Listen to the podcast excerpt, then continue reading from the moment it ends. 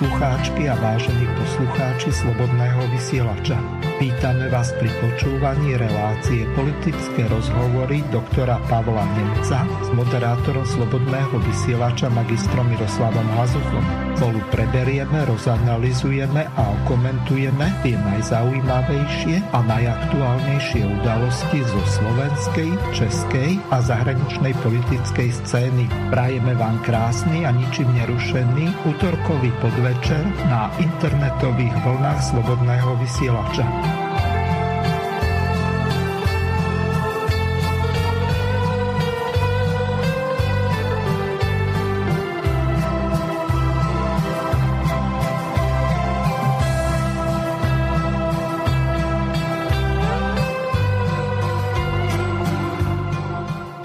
Vážené a milé poslucháčky a poslucháči, po štyroch týždňoch vás opäť vítam pri vypočutí si ďalšieho pokračovania politických rozhovorov s Pavlom Nemcom, ktorého srdečne pozdravujem do Bratislavy. Príjemné popoludne prajem všetkým poslucháčom Slobodného vysielača a takisto vám do štúdia. Pavol, čo ste si pre našich poslucháčov pripravili? Tak eh, dneska by som sa chcel povenovať eh, aktuálnym politickým témam, niečo z COVID-19 a z aktívnych opatrení v rámci nášho slávneho semaforu vnútroštátneho. A potom by sme sa ešte mohli povenovať eh, voľbám v Čechách a ich dozvukom, ktoré sú tiež veľmi zaujímavé, aj výsledkom. Ja som komentoval nejaké, komentoval nejaké prognozy pred mesiacom a medzi časom sa uskutoční tie voľby, takže by som sa k tomu vrátil aj z hľadiska dnešnej aktuálnej situácie. A potom ďalej by som sa chcel ešte povenovať slovensko-maďarským vzťahom, pretože tam bol tiež veľmi zaujímavé jedno um, vystúpenie nášho ministra zahraničných vecí, ministra Korčaka.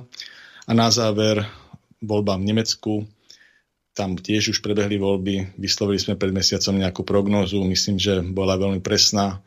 A Takisto by som skomentoval aktuálny politický vývoj po tých eh, nemeckých voľbách a zostávanie nemeckej vlády. A takisto, čo by to znamenalo z hľadiska eh, širšieho politického kontextu v Európe, ale aj vo svete.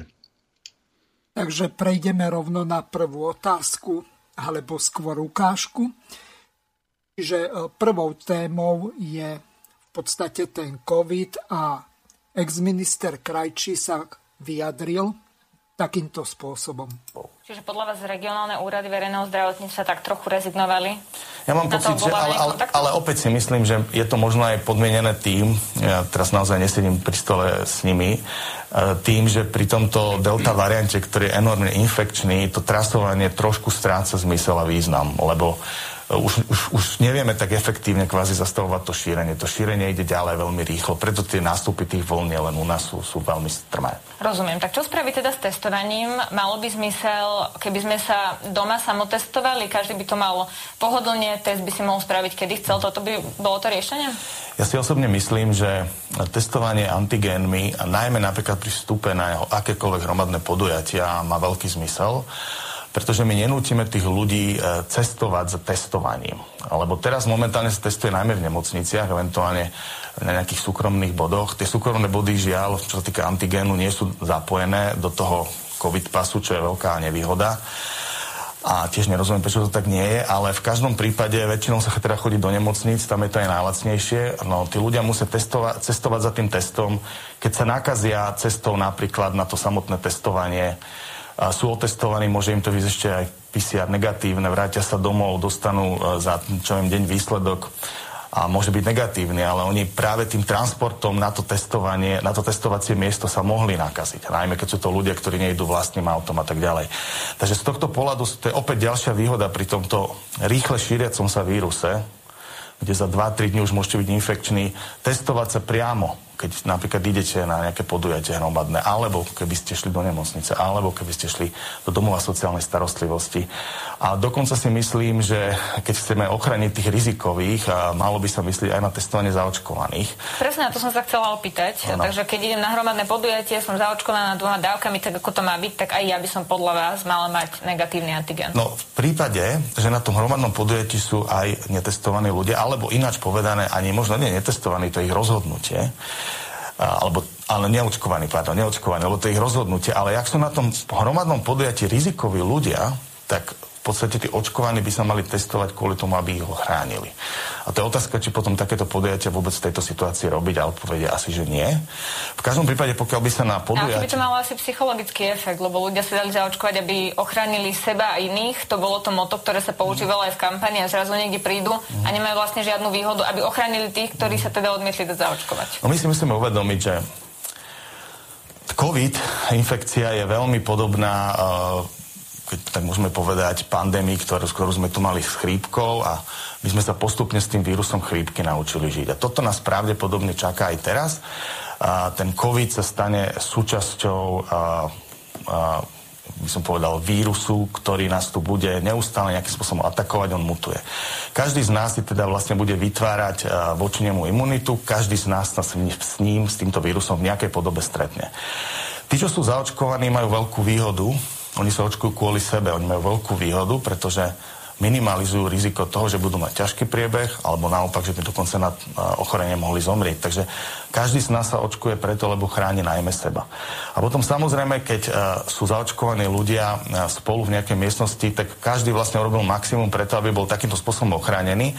A môj názor je, že vtedy sa to riziko uh, nejakých vážnych následkov, hospitalizácií, umrtí znižuje na také, na také malé, nízke číslo, že v podstate riešime niečo také, že sme tu a riskujeme, že by sme sa napríklad nakazili chrípkou. A vtedy je samozrejme to riziko už priateľné.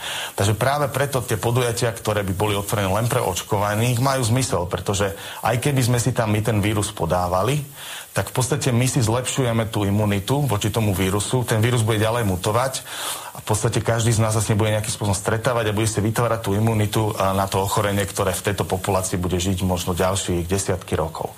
No a tí, čo, tí, čo sa nenechajú zaočkovať, je to, je to veľký ich problém, pretože oni sa rozhodli, že OK, ja sa chcem s tým vysporiadať vlastnou imunitou, je to ich rozhodnutie. Ale keď hovoríme o rizikových ľuďoch, tak tam už je to aj zodpovednosť nás ostatných. Hej? Pokiaľ tí rizikoví ľudia nejakým spôsobom sú buď není zaočkovaní, alebo na to, majú aj nejaké dôvody, je to je to dôvod pre nás, aby sme ich chránili. Najmä v tomto stave, keď tá epidémia je tu, alebo pandémia je tu v podstate prvé roky a nám hrozí to, že títo ľudia by nám mohli zahltiť na zdravotný systém. A presne o to tu ide, že my sa v tejto situácii snažíme všetci správať zodpovedne, aby sme ochránili náš zdravotný systém, aby sme ochránili zdravotníkov, aby nám zdravotný systém neskolaboval a aby mohol zdravotný systém riešiť aj ďalšie ochorenia, ktoré ľudia majú. A veľmi dobre vieme, že keby bolo príliš veľa pacientov s covidom v nemocniciach, tak sa potom obmedzujú aj iné operácie. Aby existovala aj tá biela medicína. Tak. Vy ste pre teatri povedali, že si viete predstaviť ďalšie kolo celoplošného testovania. Aký by to malo zmysel? Ale to by som chcel trošku tak možno poopraviť v tom slova zmysle, že podľa mňa také testovanie, aké sme tu mali, už nám v žiadnom prípade teraz nepripadlo ani do úvahy, lebo máme napríklad možnosť aj týchto samotestov. Takže toľko ex-minister Krajči a teraz prehráme ešte druhú časť toho rozhovoru, kde sa ex-minister Krajči vyjadril k súčasnému ministrovi zdravotníctva pánovi Legvánskému. Čiže Ideme si to vypočuť. Dobre, a teraz je stav, aký máme. Čo spraviť, aby sme ešte ľudí motivovali k očkovaniu? No, opäť komunikovať, hovoriť, e, ako som aj dneska rozprával, je rozdiel, keď sa stretne, každý z nás sa s tým koronavírusom stretne. Je rozdiel, či sa s ním stretnete a už zaočkovaný, alebo prvýkrát. To je veľký rozdiel. Ten, kto nebude zaočkovaný, stretne sa s tou infekciou jedného dňa určite, uvidíme, ako ju prekoná. Samozrejme, je to jeho rozhodnutie, ale pokiaľ chce ochraniť svoje zdravie, eventuálne svoj život, tak je dôležité, aby sa hlavne zaočkoval dať čo najskôr dal. Pán Krajči, vy ste tak jemne kritický k súčasnému ministrovi zdravotníctva. Aj v teatri ste mali rôzne názory na jeho kroky. Aký máte vy vzťah s pánom Lengvarským? Ja by som bol veľmi rád. Viete, Pán Lengvarský je náš nominant. Ja som mu ponúkol naozaj spoluprácu, všetky moje skúsenosti, ktoré som mal a takisto tými ľudí, ktorí na ministerstve zostali a ktorí nakoniec robili tie reformy, ktoré teraz sa prezentujú. Takže ja chcem povedať, že ja, ja chcem s ním mať a verím, že mám s ním dobrý vzťah. Ale je pravda, že mnohé rozhodnutia, ktoré sa dejú na ministerstve, nebudem to skrývať, sa nekonzultujú so mnou, to znamená, ja nemám dobrý prehľad o tom, čo sa na ministerstve deje.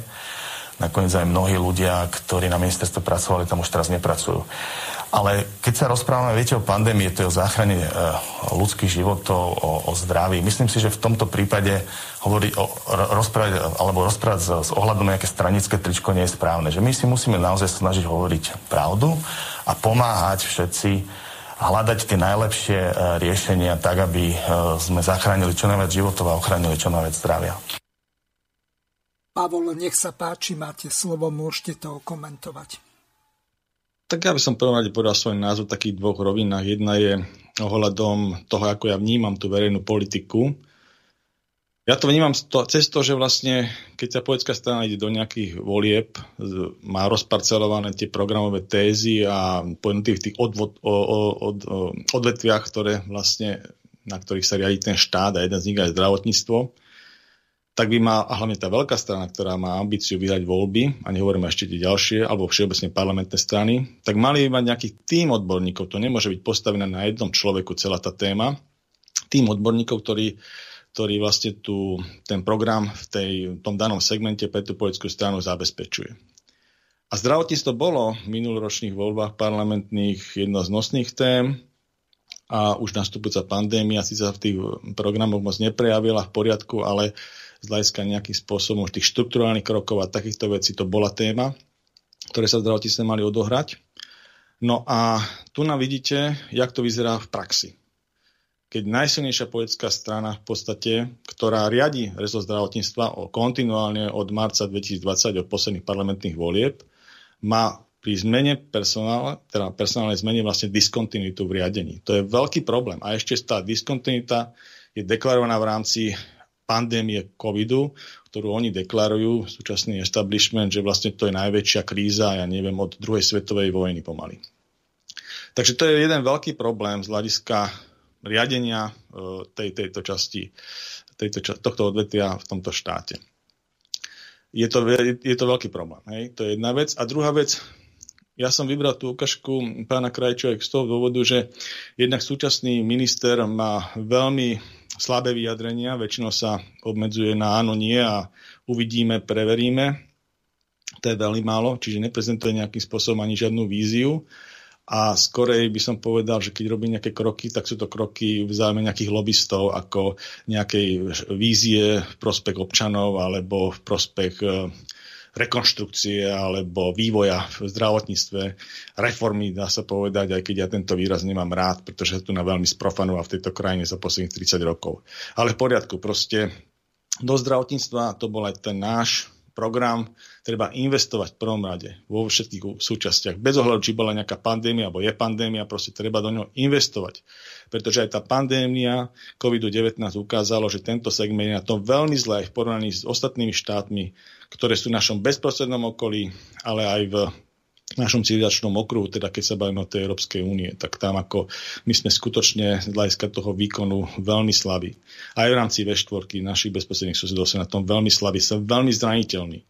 A ja nevidím žiadny krok, ktorý by to nejakým spôsobom posiloval. To, čo hovoril pán ex-minister, vlastne iba deklaruje, že prečo sa to nedieje. Nie len teraz, ale ďalších 30 rokov.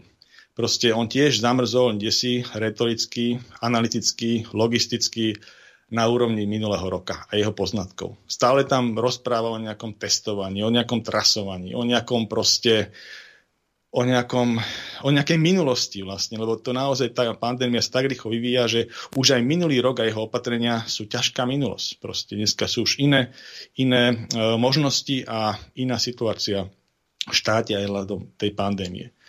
Ja som povedal už niekoľkrát v týchto reláciách, že je nutné zmeniť paradigmu vnímania pandémie v tom zmysle, že my nemusíme ani sledovať nejaké premorenia, tak z hľadiska tých nákaz a pozitívnych, respektíve pozitívnych testovaných, ale my musíme sledovať hospitalizačnú záťaž zdravotníckého systému v jednotlivých regiónoch. To je jediné číslo, ktoré my musíme sledovať. A v rámci tej hospitalizačnej záťaže v jednotlivých regiónoch musíme sledovať tie ťažké stavy, ktoré máme na iskách, ktoré si vyžadujú nejakým spôsobom intenzívnu zdravotnú starostlivosť, čítanie plusných ventilácií a tak ďalej. To sú najrelevantnejšie, najrelevantnejšie údaje. Nič iné nie je z hľadiska toho bezprostredného managementu tejto pandémie v súčasnosti potrebné sledovať. Samozrejme, osveta z hľadiska profilaxie a tak ďalej, zabezpečenie dostatok liekov pre, pre liečenie pandémie, však tie už sú medzičasom tiež niekde inde, ako boli minulý rok tie možnosti. A takisto aj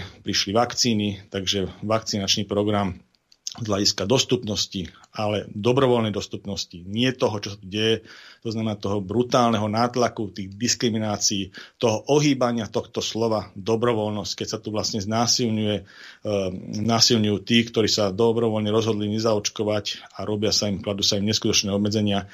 A nie, že to im ničí z hľadiska aj duševného zdravia, ale to ničí aj ekonomiku tohto štátu. Aj to sa, to, tomuto sa chcem povenovať. Takže tá medicínska otázka je veľmi úzko prepojená v súčasnosti aj s ekonomickým vývojom v tomto štáte, aj s duševným zdravím a ešte ďalšími vecami, ktoré e, jednotlivých našich občanov sa hlboko dotýkajú. Ja som sa pozeral na súčasný vývoj. Samozrejme, že e, koronavírusová, koronavírusová infekcia e, sa hovorí, že už prechádza do nejakej tretej vlny, ja to nerad počítam, ale dobre, slávnostne sa oznámila kde si v júli alebo na prelome júla, augusta tohto roku, že už ideme do tretej vlny. By som povedal, že veľmi predčasne. A, lebo klasické vlny, keď sa zoberú týchto vírusových, RNA vírusových infekcií sú október, november, keď to komparujeme s vírusom chrypky a potom druhá vlna väčšinou v tej sezóne vzniká v február, marec.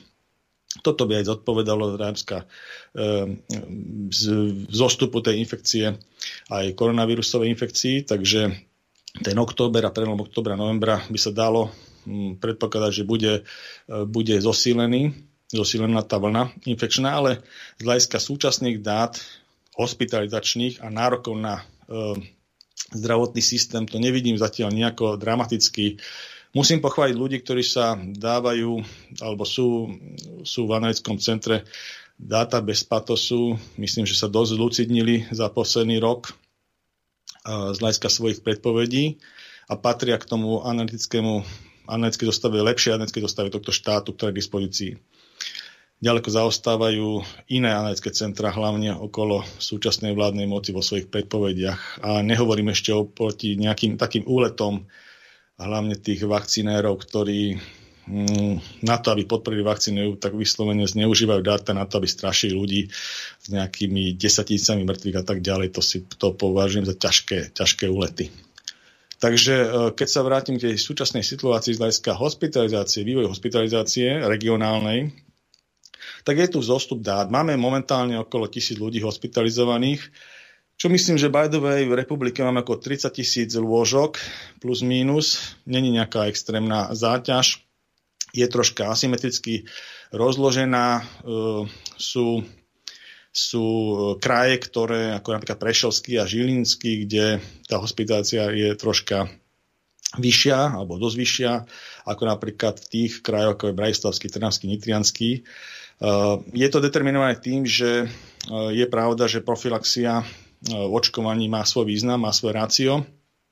Bohužiaľ naša vláda, e, naša vládna koalícia veľmi nešťastne komunikuje tú tému, veľmi násilne a vyvoláva mnohých, mnohých ľuďoch odpor, aj takých, čo by váhali. Proste ľudia nemajú radi Uh, veľmi také, ten marketing, taký ten dravý, taký ten, čo poznáme, ja neviem, z predania hrncov, alebo tak, keď sa robia tie na, na, na, taký, na tých dôchodcov, taký agresívny marketing donúcovací a vyslovene aj ten obraz súčasnej e, vakcinácie alebo priemernej vakcinácie v Slovenskej republike okolo 43% celkovej populácie a niečo nad 50 e, dospelej populácie je obrazom tohto marketingu, tohto neodborného a veľmi zlého komunikačného módu, ktorý súčasná vládna koalícia zvolila. No a potom vlastne aj toto je výsledok toho celého, že sú tie okresy alebo kraje, ktoré, ktoré majú vyššiu mieru zaočkovanosti, ako napríklad Brajslavský a tie západoslovenské niektoré a bývalé a tie majú ako aj nižšiu, nižšiu hospitalizačnú záťaž zdravotníckého systému. A potom sú tie, kde tá zaočkovanosť je nižšia a je ako vyššia, vyššia záťaž toho tej hospitačnej siete nemocníc našich. Samozrejme má to ešte aj to, že eh, okrem toho, že máme v súčasnosti zaočkovaných 2,3 eh, milióna ľudí, to sa viac menej už nehybe od niekedy preloma júla a augusta, kedy sme mali tých 40% zaočkovania všetkej populácie celkovej. Dnes máme 43, čiže v podstate dá sa povedať, že už nejakým spôsobom to dramaticky nenapreduje a je to tiež aj dôsledkom um, jak som hovoril, tej nešťastnej komunikácie a tiež aj toho, že tie marketingové ťahy, ako je, sa robili z hľadiska, ja neviem, tej mediálnej prezentácie, nejak sa to nazýva to koleso šťastia ministra financí, čo beží v televízii, veľmi nešťastné, kde sa 26 miliónov vyslovene, by som povedal, vyhodilo hore, hore komínom.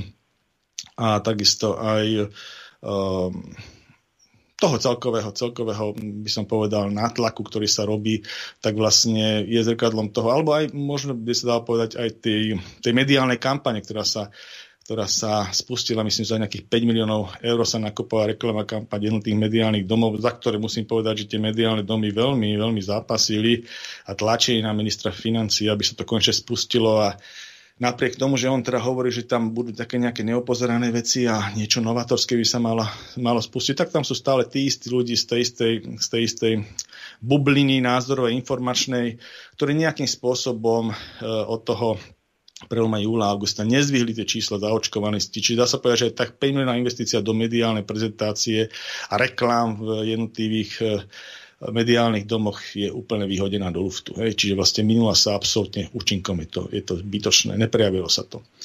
No, takže okrem tej 2,3 milióna vakcinácie, by som povedal, tá, tá e, aktívna profilaxia, tak máme tu ešte nejaké skryté premorenie. V odhade asi milión ľudí za ten rok a pol sa nám tu napremorilo, keď zoberieme tie PCR testy, ktoré sú uh, ktoré boli pozitívne, tak sa to násobí plus minus kvôli štatistike tromy. Takže asi taký ten odhad, ten 1 milión by bol zodpovedal. Neviem, jak je to rozložené, pretože Slovenská republika, hlavne minister zdravotníctva, neinvestovalo do toho, aby zistilo v rámci štúdia, sú na to sú na to logistické postupy, jak sa dá zistiť tá skrytá premorenosť veľmi exaktne a o mnoho presnejšie, jak na základe takéhoto výpočtu, ktorý som to teraz momentálne odprezentoval, ale neinvestoval do toho, nepotrebovali to vedieť, takže zrejme No, takže o to, o to sa vlastne ten, tento odhad nedá vyslovene ako použiť aj e, regionálne v týchto jednotlivých číslach, premietnúť do toho, že vlastne či napomáha aj tá zvýšená premorenosť. Ja si myslím, že áno, samozrejme, že e, premorenosť niektorých tých krajov v tom, že tie čísla, tam, kde je viacej premorených, tak sú proste nižšie. Nepomáha tomu len samotná vakcinácia, ale aj premorenosť. Takže e, tieto dáta sú, by som povedal, nám chýbajú v, tejto, v tomto posúdení, ale tak pracujeme s tými dátami, ktoré máme. Takže vrátim sa k tomu. Momentálne tých tisíc ľudí hospitalizovaných v rámci Slovenska 5,5 miliónovej krajiny nie je nejaká veľká záťaž. Povedal by som, že aspoň čo som pozeral e, z tých dát bez patosu, aj v tom Prešovskom, aj Žilinskom kraji je to celkom e, rozložené, tá hospitalizačná záťaž, že to není len u jednoho poskytovateľa zdravotnej starostlivosti, že si tých covidových pacientov celkom slušne presúvajú medzi jednotlivými zdravotníckými zariadeniami, tak aby teda to zvládali. Uh, minulý rok sme mali, musím povedať, že podstatne horšie čísla, aj tá prognoza z tých čísel potom vyzerala horšie, takže myslím si, že uh, aj z týchto čísel, co vidím, nepredpokladám, že by došlo k nejakej extrémnej hospitalizačnej záťaži, um, okolo tých 5000, 5000 ľudí, že ich bolo hospitalizované momentálne tisíc, takže myslím si, že keď toto ešte stúpne v rámci toho, že je tu nejaká tá vlna október, november, tak si myslím, že aj tie dušičky by sme v pohode zvládli. Takisto si myslím, že e, je to aj z toho dôvodu, že predsa len minulý rok e, sme nemali ešte vôbec za, zaočkovaných 23 milióna ľudí v tomto čase a takisto to číslo tých milión ľudí e, premorených Eh, určite tam ešte tiež nebolo. Takže to všetko, tá imunizácia plus asi odhadom 3,3 milióna ľudí zabezpečí to, že ten vírus sa proste pomalšie šíri, ako by sa šíril, keby sa stretol s nepoboskanou populáciou, imunitne nepoboskanou populáciou, ako to bolo minulý rok. Takže preto si myslím, že, že naozaj tu nejaká katastrofa nebude hroziť a myslím si, že uh, ja, čo by som spravil, tak určite by som išiel do toho, že by som rozmýšľal nad e, prehodnotení toho semaforu, ktorý nejakým spôsobom schválili podľa mňa na nie celkom dobrej informačnej báze, tým, že uh, nemyslím si, že by sme mali už nejakým spôsobom na týchto dát tohto vývoja obmedzovať uh, podnikateľský sektor a vôbec fungovanie štátu v tých elementárnych pracovných povinnostiach. To znamená, určite by som nepoužíval, nepoužíval nástroje ako E, zastavenie škôl, čo už deklarovali, že nepoužijú.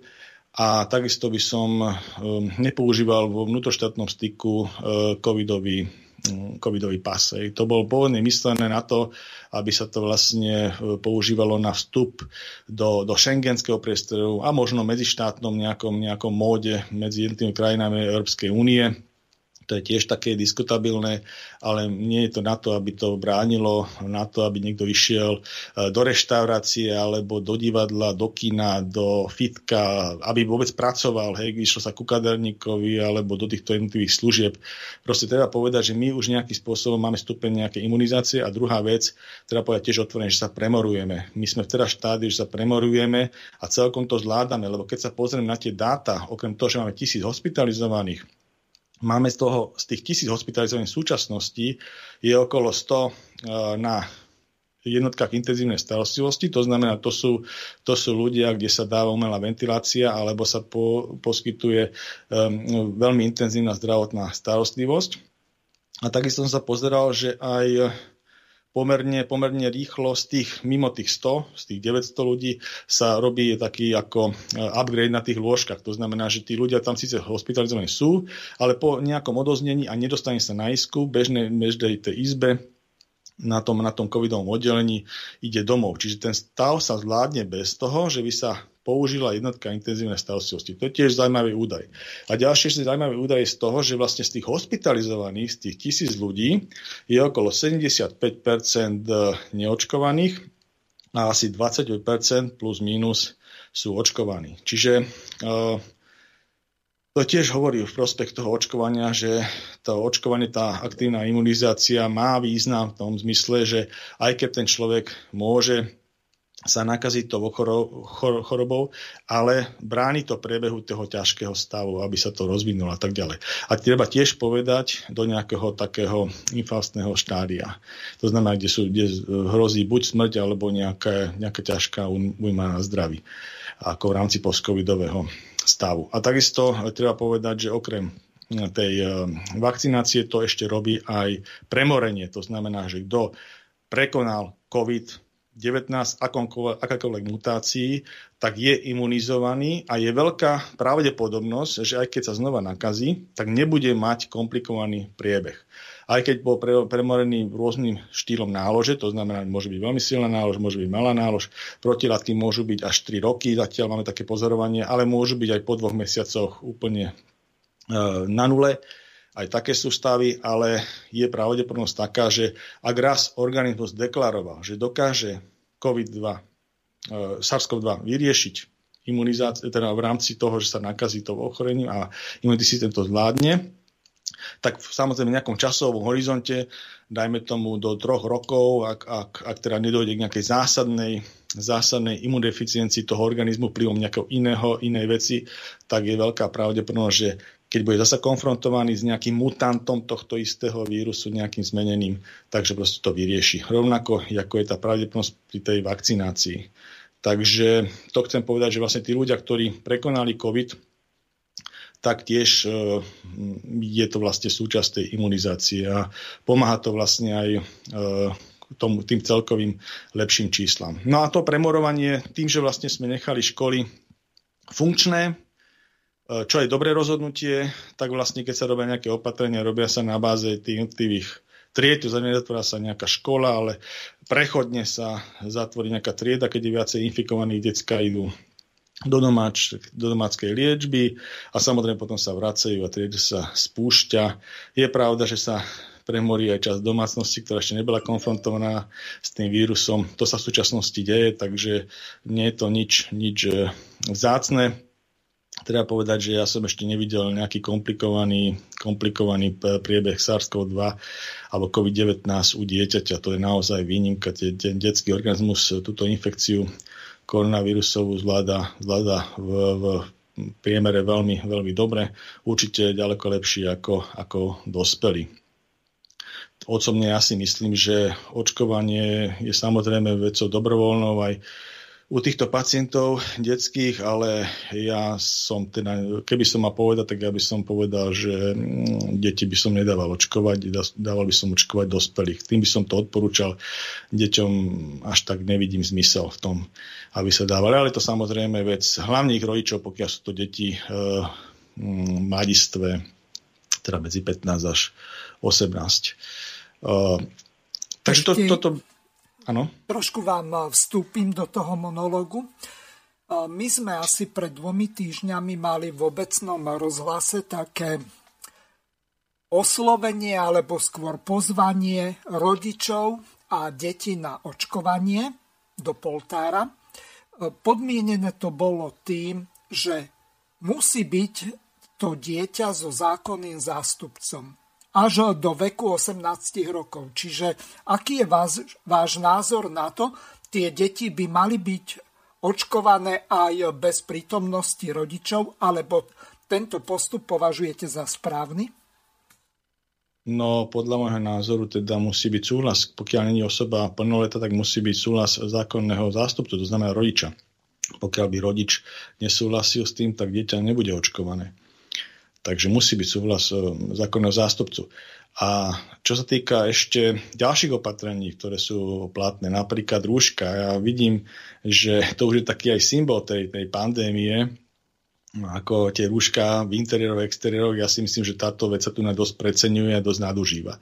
Samozrejme, že rúška ako také, prekrytie dýchacích ciest má určitý význam v nejakej uh, len nepovedzte, Nejakú... že na futbalovom zápase Slovan Trnava či Spartak. Nie.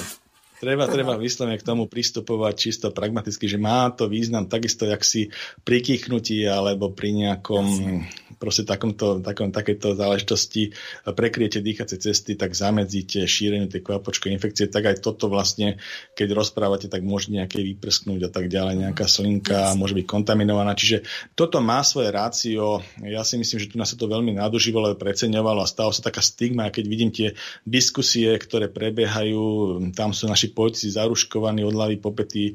Keď si pozrite akékoľvek iné televízie zo sveta, tak to nikde nie je na Slovensku. Čiže my už to troška robíme takú Potemkinovú dedinu z toho. Myslím, že toto by sa malo nejakým spôsobom zracionalizovať a zvecniť tento pohľad na túto vec. Takže čo týka rúšok, ja ho ich pokladám z hľadiska exteriéru momentálne ako bežného, úplne zbytočne, tie sa ne, nepoužívajú.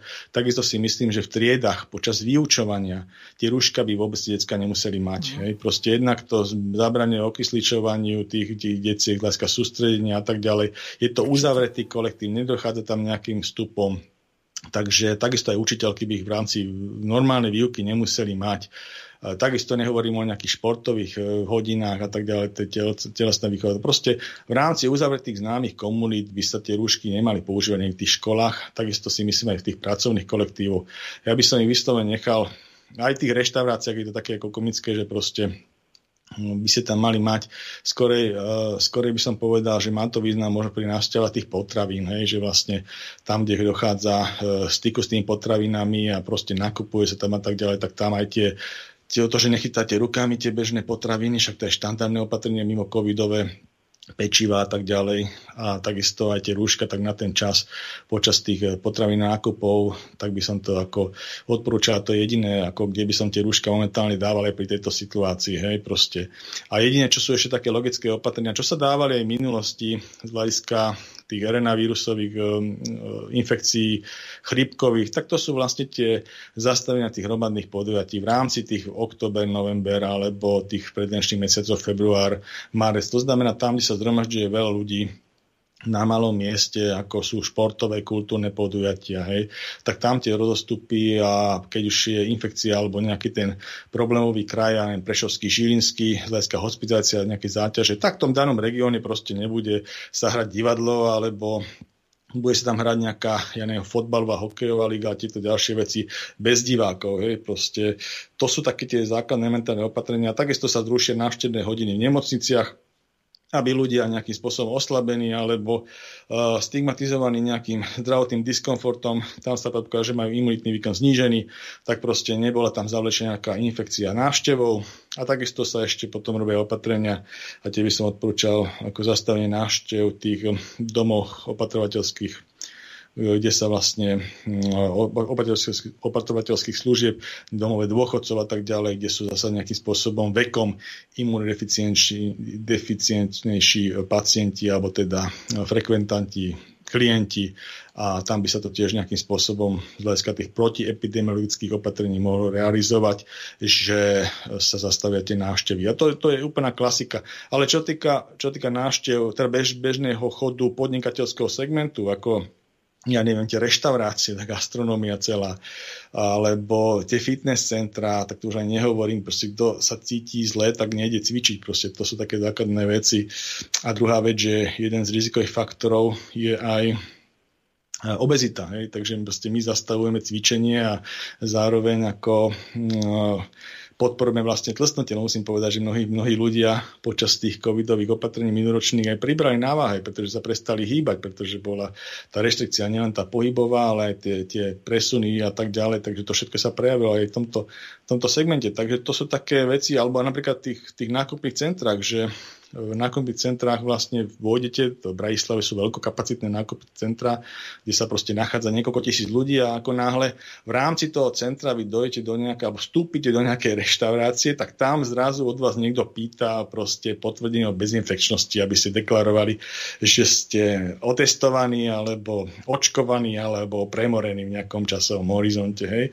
A vy vlastne sa vrátite potom do toho priestoru, kde vlastne sú tie obchody a tak ďalej, tam nič také nepotrebujete. Proste chýba tomu aj nejaká elementárna vnútorná logika, Takže ja to skôr vnímam ako takú v úvodzovkách buzeráciu vlastného obyvateľstva. Proste niečo, čo je kontraproduktívne z hľadiska celkového znášania tej situácie, ktorá už aj tak dosť komplikovaná, a ešte to viacej takýmto nelogickými opatreniami vlastne celé nabúrávame, zneistujeme a robíme vnútornú nervozitu tým ľuďom. Hej? Takisto nevedia plánovať mnohé svoje aktivity, ani pracovné, ani cestovné, ani bežný spoločenský život a je to veľmi frustrujúce.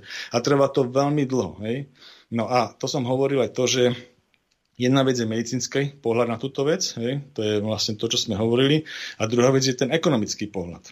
Takisto ešte musím povedať, že uh, v tej ekonomike, keď sa len porovnáme s tými krajinami, vyšla taká celkom pekná analýza dneska v jednom konzervatívnom denníku, kde vlastne hovoria, že uh, aj v rámci Vyšehradskej štvorky, čo sú vlastne také nejakým spôsobom krajiny, ktoré sú s nami veľmi kompatibilné aj z hľadiska histórie tých posledného storočia minimálne aj z hľadiska nejakého takého mentálneho nastavenia, tak Slovensko sa počas vlády, súčasnej vládnej koalície, ale musím povedať aj má v tom prsty už aj prechádzajúca nejakým spôsobom vláda, tak sa dostala na, na chvost z hľadiska HDP, eh, a porovnaní aj s paritou teda kúpnej sily, ako HDP na obyvateľa v parite kúpnej sily sme sa prepracovali na, v, tejto, v tejto komparácii V4 na posledné miesto. Pred nami už je Česko, Česko uletelo mimoriadne.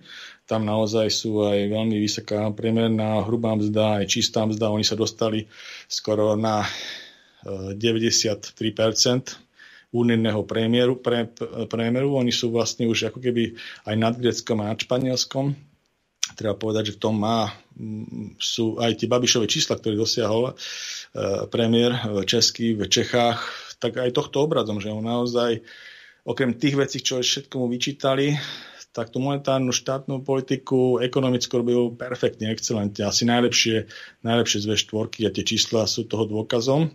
Nehovoria o tom, že česká ekonomika má ten potenciál, ale bola naozaj, e, bolo to manažerské dvore riadené počas tých posledných rokov. No a potom je tam Polsko a Maďarsko. My sme bola, kedy boli e, v tomto, v tomto ukazovateli e, hneď za Českou republikou a medzi nami a Českou republikou nebol tak dramatický rozdiel, ako je dneska. A dneska sme až za Polskom a za Maďarskom. A tak ja sa pýtam, že vlastne keď momentálne robíme také opatrenia, aj keby sme mali vyslovene exaktne to, jak vyzerá dnešná mapa, ten semafor, hej, že máme tu už nejaké čierne okresy a bordové okresy a teraz by sme tam mali zavretú ekonomiku a proste tým ľuďom nič nedať, hej, proste lebo a druhá vec, aj z čoho by sme aj dávali, však už máme historický deficit teraz a ešte by aj narastol. Proste tu treba povedať, že treba zhodnotiť medicínske ohrozenie, reálne zhodnotiť, nie nejaké floskulky a bojeme zo zdravia takéto sprostosti, proste reálne to zhodnotiť, tú situáciu a reálne ekonomickú situáciu hej, tých ľudí a podľa toho rozhodnúť tieto veci. A nie to robiť takýmto spôsobom ad hoc zo stola. A teraz sa pýtam, že, že vlastne tých čiernych okresoch, z čoho budú tí ľudia žiť? Hej? Proste tam ako mali by teraz zavrieť reštaurácie, mali by zavrieť komplet celý ten región. Hej? A to môžem povedať, že sú regióny e, naprieč Slovenskom. Väčšinou sú to e, prihraničné oblasti, ako neviem, okolo Skalice tam je, potom myslím, že okolo Námestova a ešte tam bolo aj, myslím, niečo na východnom Slovensko. Eh, to bolo v Bardiove, tuším, alebo takým spôsobom. Takže proste to, to, sú, to, sú, to sú zásadné problémy a otázky, ktorými sa nejakým spôsobom treba vysporiadať. A hm, ten, ten spôsob, ktorý sa zvolil momentálne, je veľmi nešťastný a vyslovene aj tí ľudia sú demotivovaní, pretože napríklad hovoria o tom, že Uh, aspoň by bolo riešenie, keby tam teda v rámci nejakých veľmi zlých čísel nechali tam tých uh, pre, podľa tých covid pasov aspoň prístup a tak ďalej. To sú také nejaké ústretové veci z tých regiónov. Ale ani toto tam nie je možné. Čiže, čiže osobne si myslím, že je toto veľmi zle nastavené a naozaj to likviduje mnohé tie, mnohé tie časti Slovenska. A keď to pozrieme tieto veľké čísla toho hrubého domáceho produktu, a klesajúcej kúpnej parity, tej, tej, teda parity kúpnej sily, tak vlastne vidíme, že sa to aj prejavuje. A my vlastne potom t- takýmito opatreniami my vlastne utvrdíme to svoje štvrté miesto alebo ten prepad ešte, ešte viacej. To ešte nehovorím o komparácii s ostatnými krajinami. Proste je to zlé. Je to zlé a treba sa nad tým zamyslieť e, v rámci medicínske opatrenia na jednej strane a ich adekvátnosť a opostatenie a takisto aj tie, tie ekonomické. A musím povedať, že my sme bola rekorderská krajina aj z hľadiska toho, že sme mali tu na podstate celý minulý školský rok zavreté školy. Z desiatich školských mesiacov, myslím, že bolo o 7, o 7 mesiacov zavreté školstvo. To nebola žiadne európske krajine v rámci 27. To bolo proste brutálne. To bolo na opakovanie ročníka, k čomu sa to takisto nepristúpilo. Lebo treba povedať, že to uh, prezenčné vzdelávanie sa nedá nejakým spôsobom nahradiť distančným. Hej? A sú ešte typy škôl, odborných a tak ďalej, kde to je úplne mimo reál, celé, celé to distančné vzdelávanie. Hej? Takže to sú straty, ktoré to ťažko, ťažko nahrádzajú. Ani sa to nedajú celkom nahradiť. Ja to vnímam skôr v niektorých tých uh, vzdelávacích programov ako za stratený, stratený rok. Hej. Takže ja ako myslím si, že treba sa z toho poučiť a treba sa poučiť aj z tohto, čo teraz hovorím, z hľadiska tej ekonomiky, lebo táto krajina dopadne veľmi, veľmi zle. Mm-hmm.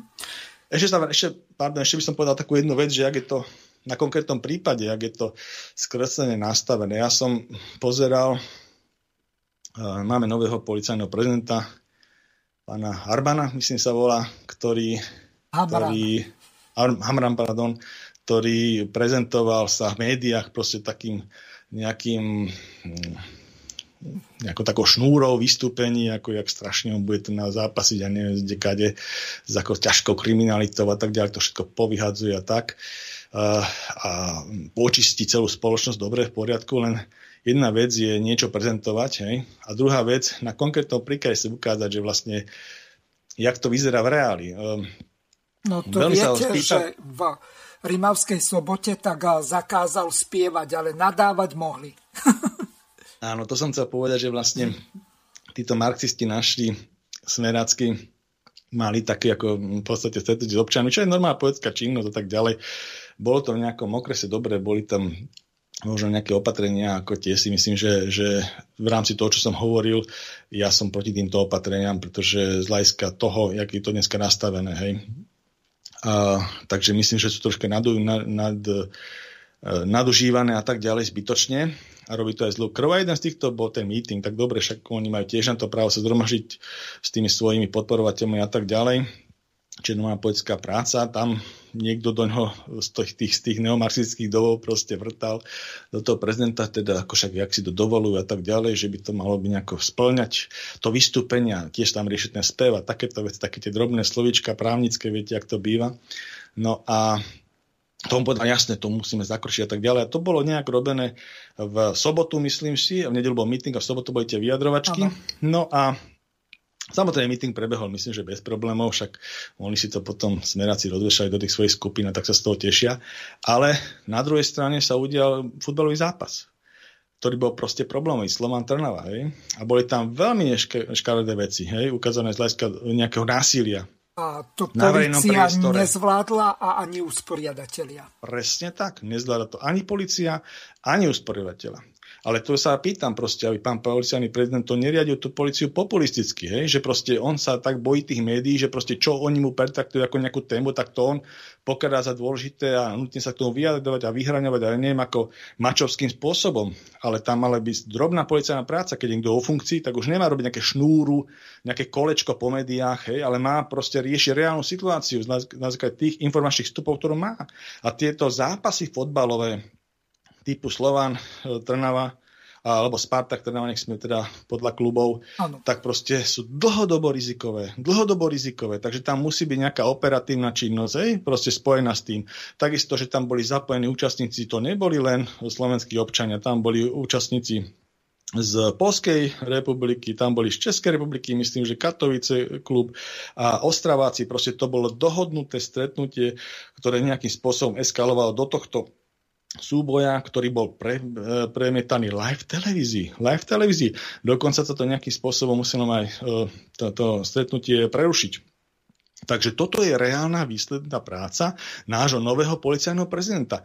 Jedna vec, čo on rozpráva, to je úplne irrelevantné. Dôležité je, čo reálne robí. Človek vo funkcii nemá robiť tlačovky, ako rozprávať o tom, čo on plánuje, to nech spraví. Ale má vždy robiť vecnú tlačovku ku konkrétnej veci a najlepšie profilakticky.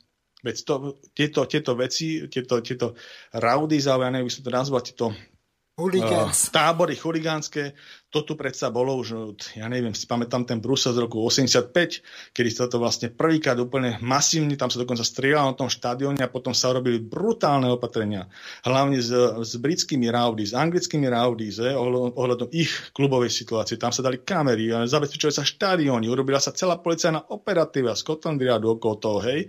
Dneska také niečo neexistuje. Ešte, ešte tí policajní tí prefekti, ktorí tam sú, špecialisti cestujú s týmito klubmi na jednotlivé štadióny v Európe, aby sa také niečo nestalo. A keď sa niečo stane, okamžite to riešia na mieste. Odtedy sa tu nič také neopakovalo. Z hľadiska uh, Britov v tom takom rozsahu, hej, tak a my tu sme 40 rokov po takejto nejakej veci, hej, a takáto vec sa tu udeje, proste, veď toto je ukážka činnosti policajného zboru aj v tomto segmente toho verejného poriadku a nového policajného prezidenta, Čiže toto, toto sú tie veci, podľa ktorých to vlastne slovenskí občania budú hodnotiť. Nie podľa toho, kto sa ako tu nám prezentuje, ako mačovským štýlom a tak ďalej, proste ako retoriku nahodí a tak ďalej. Reálne veci, hej.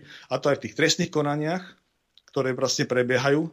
Tam je tiež dôležité, že nie sme nejakým spôsobom fanušikovia jednej alebo druhej strany, alebo ja neviem, špeciálne prokurátora alebo generálne prokurátora. Tam je dôležitá výslednica. Proste musí byť zabezpečený v štáte spravodlivý proces v jednotlivých tých, v jednotlivých tých priebehoch, hej? to znamená prípravného konania, začnúť ako policia, prokuratúra a potom súdneho konania hej, v tých jednotlivých stupňoch odvoločky a tak ďalej, až po definitívny rezultát, ktorý sa potom akceptuje všeobecne a nespochybňuje sa. Hej? Takže toto musí byť zabezpečené.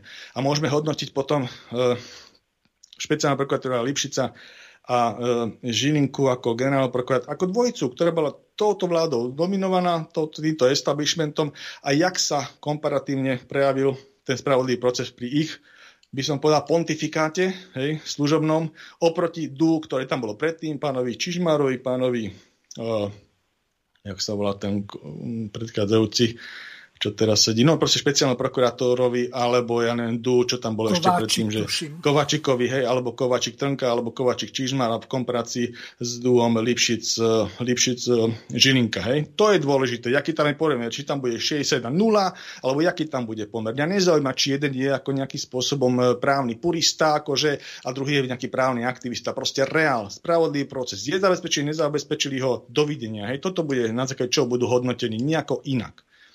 Takže, a takisto aj tento nový policajný prezident. Takže toto vnímam ako veľké vzdýhanie, tento zápas. A nehovoria o tých covidových opatreniach, hej, takže ako to je ďalšia vec. Ale toto bola vyslovene bezpečnosť záležitosť verejného poriadku a takýto zápas mal byť dopredu detegovaný, dopredu operatívne opatrený a potom mal aj hrubou silou e, e, zabezpečený, hej, adekvátnou hrubou silou, dostatočnej kapacity, dostatočnej množstvo. V prvom rade mali byť tí, tie kluby oddelené od seba, tí e, diváci, alebo neviem, ako by som to nazval, fanúškovia Niekde e, dokonca sú oddelení múrom, sem tam aj ten zbúrajú, no ale stáva sa všeličo. Ale... Inak tak... A, áno. A takéto niečo sa stalo, uh, už myslím, že uh, v 68. čiže už je to dosť dlho, 50 rokov, že vlastne v Trnave tiež boli nejakým spôsobom no, takýto, takto skrečovaný zápas, ale v tejto bolo z toho dôvodu, to bolo niekedy v marci, že 68, bol to zápas Slovanu so Spartakom, že zase tam e, neboli takíto raudy, ono proste bol veľký záujem a bola malá kapacita, takže došlo tam strašne veľa ľudí na ten štadión a liezli ako nelegálne a tak ďalej. A nakoniec sa preborili tie tribúny, hej, takže ano. vlastne tým, tým tlakom tých ľudí tam došlo k zraneniam a takýmto veciam. Takže tam bola iná chyba, len toto bolo naozaj veľmi brachiálne násilie, čo tam bolo prezentované vlastne v nedelu v televízii a Samozrejme nehovoriť o tom, že to potom odrádza aj slušných ľudí o to, aby sa nejakým spôsobom navštevovali tie spoločenské podujatia alebo športové podujatia, hej, a potom nehovorím o tom, jak to vplyvá ten mládež a celkové nastavenie spoločnosti, hej, takže Takže je to veľké zlyhanie a toto sú veci, podľa ktorého ja a možno ešte nejaký pár občanov, možno by bolo dobre, keby väčšina posudzovala kroky, kroky nového policajného prezidenta, nie podľa toho, čo on rozpráva v médiách o sebe. Hej. Samozrejme vec. Mám tu ešte tú jednu ukážku, kde sa Lengvarsky vyjadril, vy ste to naznačili v tom predchádzajúcom stupe, že kto ho vlastne riadi. To je ten zlomový moment, keď vy poviete, že áno, idem a chcem, aby bola schválna tretia dávka. Čo vás presvedčí ako ministra? Tak samozrejme, že e, argumenty, vedecké fakty. názory, e, fakty, doporučenia farmafiriem. Keď skrátka povie Pfizer, že áno, doporučujeme tretiu dávku, no tak to skrátka vykonáme. Takisto ako sme povedali pri deťoch, keď sa povedal 12+, plus, že sa môže, EMA schválila, aby sme začali očkovať. Keď sa povie, že, tre, že sa môžu očkovať mladšie deti, tak budeme očkovať mladšie deti. Takže ja to ani nemienim komentovať, ja som sa už k tomu vyjadril. Je to generál, ale s hodnosťou vojaka proste vykonám, nerozmýšľam, potom sa stiažujem, ak vôbec.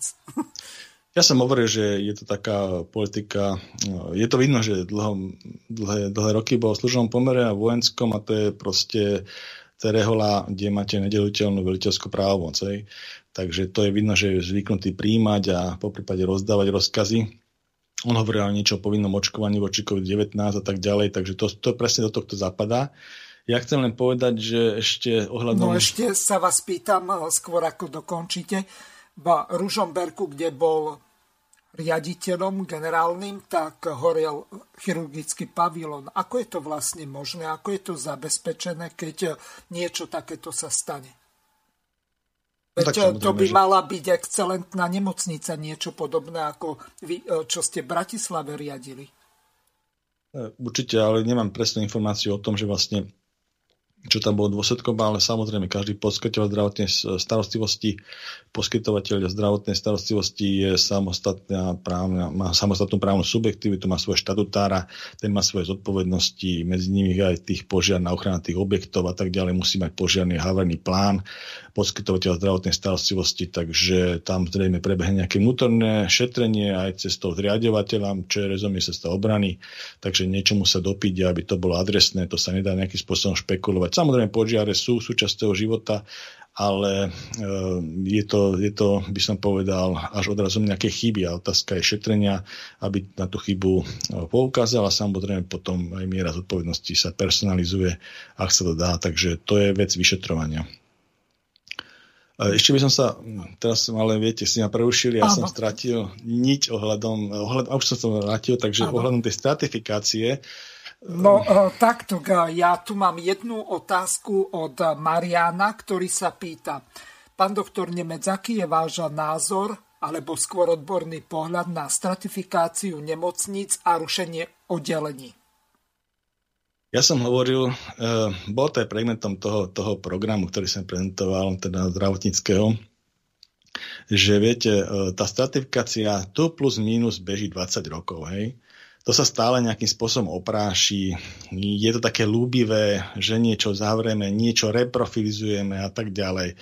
Ale v zásade treba povedať jednu pravdu, úplne otvorene že my do toho zdravotníctva proste musíme investovať peniaze. My sme hovorili, že plus minus asi tak 1,5 miliardy na to, aby sme vystavali štátnu nemocničnú sieť naprieč Slovenskom so spádovými nemocnicami. V každom kraji musí byť nejaká nosná spádová nemocnica. Tá sa musí najprv postaviť, ja som za to, aby sa stavala na zelenej lúke, presne nadimenzovaná na tej kraje aj dispozične, aj personálne, keď sa postaví, tak do nej sa vlastne zlejú tí ľudia z tých jednotlivých nemocníc, ktoré musím povedať, že sú v dezolátnom stave na Slovensku. Hej. Tam sú maximálne zrekonštruované ako globále tie poskytovateľe v dezolátnom stave. Sú tam zrekonštruované nejaké oddelenia, ale majú niekde nejaký prístroj. Proste to je také fragmentované celé. To je taká sieť Márie Terézie. Hej. Takže ako my naozaj musíme prvade investovať do tohto, do tej výstavby, a až potom môžeme pristúpiť tej stratifikácii. Hej? A treba povedať ešte jednu vec, že tá stratifikácia, toto sa samozrejme, ja nevidím priestor odborný na túto vládu, lebo jak vidím, jak ona pracuje napríklad s covidom a s pandémiou, hej, jak ničí tento štát, jak my klesáme aj v rámci V4 a v rámci, uh, v rámci ekonomických ukazovateľov, klesáme aj v rámci Európskej únie proste, nerozvíjame sa podnikateľských sektor a tak ďalej, to klesa, klesa kvalita života v tomto štáte tak proste ako keď niekto povie, že chce robiť teraz nejakú reformu zdravotníctvu, alebo ja neviem, čo tu nám hovorí pán predseda vlády a, a títo ďalší súkmeňovci ich, tak e, proste je to nedôryhodné, pretože oni už deklarovali reálne, že na to odborne nemajú. Ani na to, aby bežnú vec riadili, nie to ešte robili nejaké zmeny reformné a tak ďalej. Takže je to, je to naozaj, by som povedal, nedôryhodná kompetencia tvorená nedôvieryhodnými ľuďmi, neodbornými ľuďmi. No a čo týka tej stratifikácie, takže ja by som v tomto stave nechával status quo a sústredil som sa na tú investičnú činnosť. To znamená budovanie tých nemocí. Sú tu nejaké alokované zdroje z Európskej únie, tak treba nejakým spôsobom toto využiť, lebo takáto šanca, že by sme mali toľko zdrojov reálne prístupných, sme už dávno nemali. Hej? Aj napriek tomu deficitom a tak ďalej. Čiže dalo by sa to spraviť. Niečo sa aj takýmto spôsobom navrhovalo ale osobne ja moc nemám veľkú dôveru k tým ľuďom, ktorí to realizujú, z hľadiska toho, jak to vidím, že realizujú iné činnosti, bežnejšie, ale v zásade toto treba spraviť. A potom, potom, keď sa urobí tá kostra, nemocničná kostra, štátna nemocničná kostra, tak potom sa môže nejakým spôsobom e, upravovať do nej aj tá, tá bežná zdravotnícká sieť v tých jednotlivých regiónach v rámci toho spádu. Hej? A to sa dá nazývať stratifikácia alebo proste nejaká regulácia a tak ďalej, akýkoľvek názov to môžeme, dať. Ale bez, tohto, bez tej mohutnej investície tak ja to pokladám za proste uh, nicotný program a ja ho pokladám 20 rokov, pretože ja som sa s tým konfrontoval 20 rokov. Toto je od uh, pána ministra Zajaca, hej, takéto koncepcie rôzne. Takže ako to nie je nič nové. To sa vlastne len oprašuje a tak ďalej. A treba povedať ešte ďalšiu vec, že to vede, riadenie toho zdravotníctva je na Slovensku a v Slovenskej republike veľmi fragmentované. Uh, mnohé tie nemocnice prešli na VUCčka, Takže chýba tomu nejaké jednotné vedenie, ostalo tam e, len metodika nejaká centrálna na ministerstve, ale e, reálne sa to robí tak, že to robí VUC a musím povedať, že oni na to nemali peniaze v rámci tých delimitácií, tých kompetencií, takže oni to väčšinou prenajali. Viete, komu to prenajali a tak to potom aj vyzerá.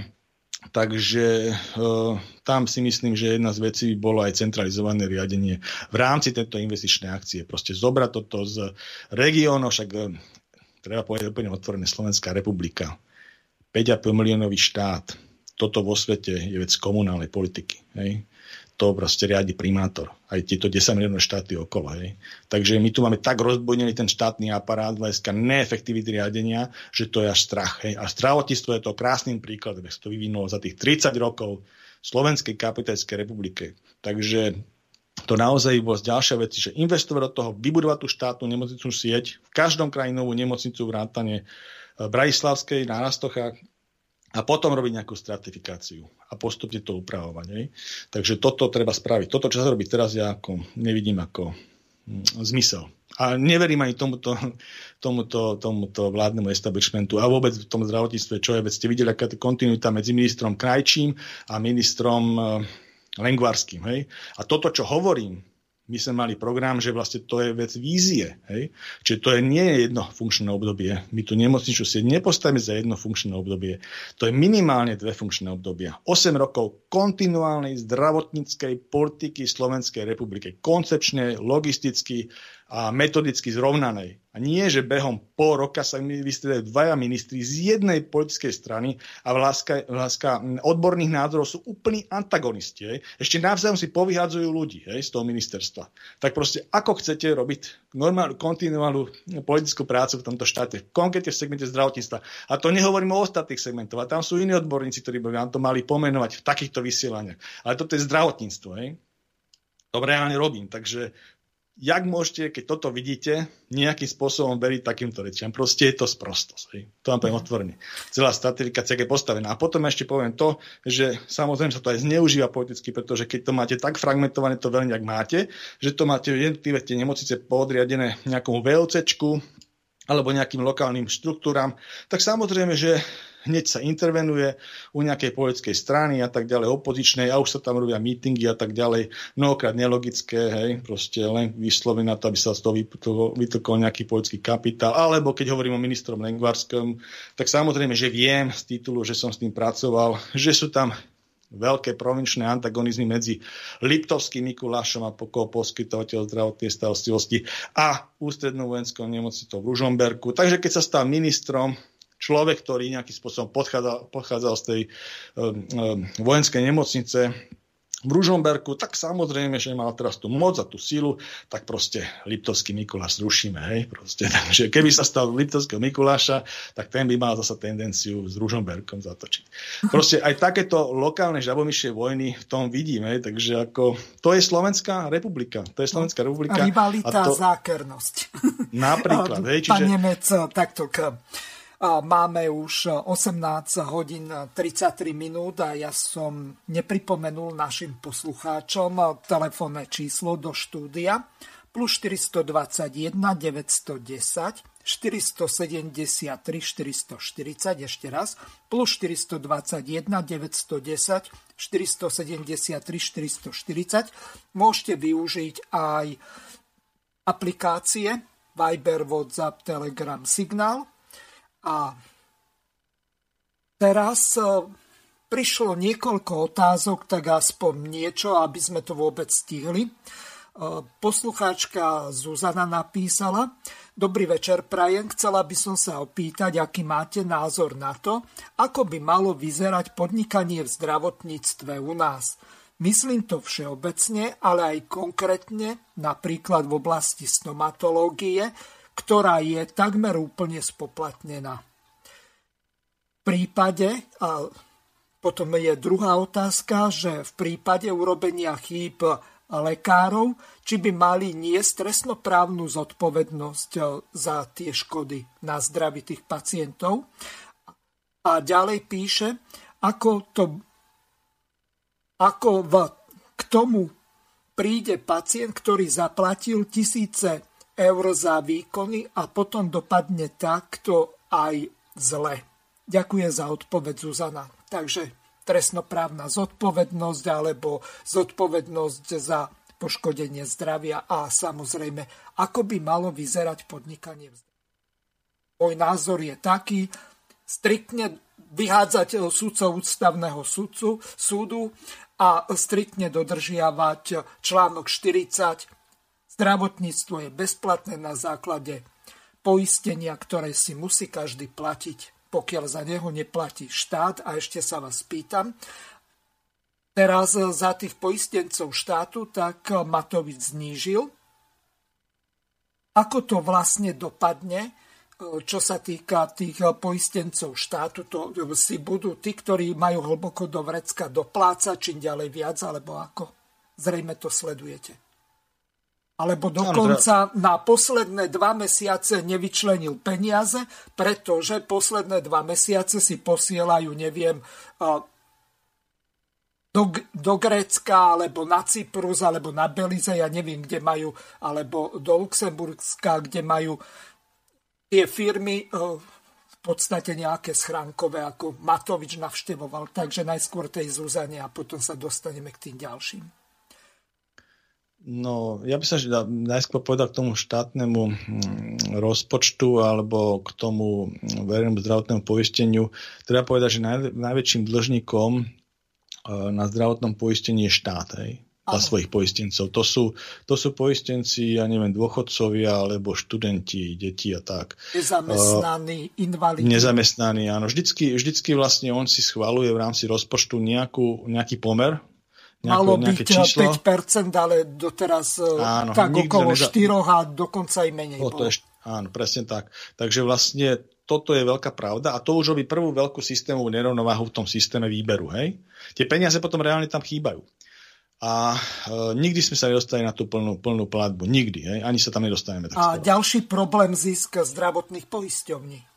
To je ďalšia vec, hej. čiže tam, ako oni dali do, do toho vládneho návrhu, že vlastne prehodnotia ten systém, kedy vlastne my tu máme nejakým spôsobom um, fragmentované tie tri poisťovne a otázka je, či to prináša užitok k tomu systému, alebo nie. Hej. Nevieme o tej analýze, že by nejakým spôsobom sa odprezentovala, ale programom vyhlásení to majú. Hej. Takže, a tam sú a takéto sa, veci skované za tým. to hej, bude že... verejne eh, vetovať, aj keď to bude v programovom vyhlásení. No ale treba sa tým e, reálne zaoberať a urobiť k tomu nejakú analýzu, keď to už to už majú a mali na tom zhodu, že to dali do vládneho programu a vládny, zavládny program hlasoval no, aj Janka. Byto Cigánikova tak bola proti, tak... E, ale to nie je celá Saska, hej? No, to je jedna to je persona jedna osobná. Hej? Mm. Čiže vlastne e, schválila to celá vládna koalícia, vrátane Sasky, takže tú analýzu by mali prezentovať. A tam by sa potom nejakým mhm. spôsobom mm. tie no. veci ukázali. A čo sa týka tej pani za tú stomatológiu. Áno. Áno. Odpovedzte Mož... jej poriadne, lebo zavola po relácii. no, samozrejme, že tieto veci sa nastavujú medzi jednotlivými teda komorami aj zubní lekári majú svoju komoru a majú svojho nejakého hlavného odborníka, ktorý tieto veci prezentuje na miesto zdravotníctva. Každý zdravotnícky odbor má svojho hlavného odborníka, ktorý tieto veci dáva. A tam sa dohaduje aj cenotvorba a tak ďalej za jednotlivé výkony. A samozrejme potom sa to komparuje s tými reálnymi možnosťami poisťovní. Ešte Takže sa vás eh, spýtam je, na tam, jednu je... vec. Niektorí, napríklad tí stomatológovia, tak robia cash alebo cez kartu, to je šumafúk. Skrátka, oni vôbec neuzatvárajú uh, tie zmluvy s tými jednotlivými zdravotnými poisťovňami. Oni to robia za hotové a basta figela. Potom si ano. môžu kúpiť uh, neviem aké uh, moderné prístroje, dokonca tlačia si cez 3D tlačiarne zuby. Áno, ale je to, je to, ako viete, na vás, na tom klientovi, je to dohoda medzi dvomi subjektami. To znamená tým pacientom a tým, tým stomatologom, ktorý poskytuje ten výkon. Hej. Takže je to na vás. Keď sa vám zdá byť drahý, tak k nemu nejdete. Hej. Takže to ale je takýto vzťah. z toho to vyplýva tých eh, stomatologov je čím ďalej menej a čím ďalej sú horší. Dokonca máme tu už aj z Ukrajiny a neviem, možno, že aj z Afganistanu prídu. Áno, ale aby sme to koncepčne nejako dali. Takže, takže otázka cenotvorby, čo týka e, poplatkov za jednotlivé tie odbory zo systému verejného zdravotného poistenia k danému odboru, napríklad tomu stomatologickému, je medzi komorou, dohodou medzi komorou a zdravotníctvom, myslo zdravotníctva a medzi komorou a myslo zdravotníctva a poťažbou poisťovňami. Hej, to, takto sa formuje cenotvorba pre jednotlivé, jednotlivé tie odbory. A čo sa týka tej samostatnej platby, jak ste hovorili, tých stomatologov, keď je to vyslovené tak, že mimo platby zo systému šetrátneho poistenia, tak je to na dohode medzi dvoma subjektami, ako na obchodnom práve. Hej. Takže takýmto spôsobom. No a, a ešte tam bola...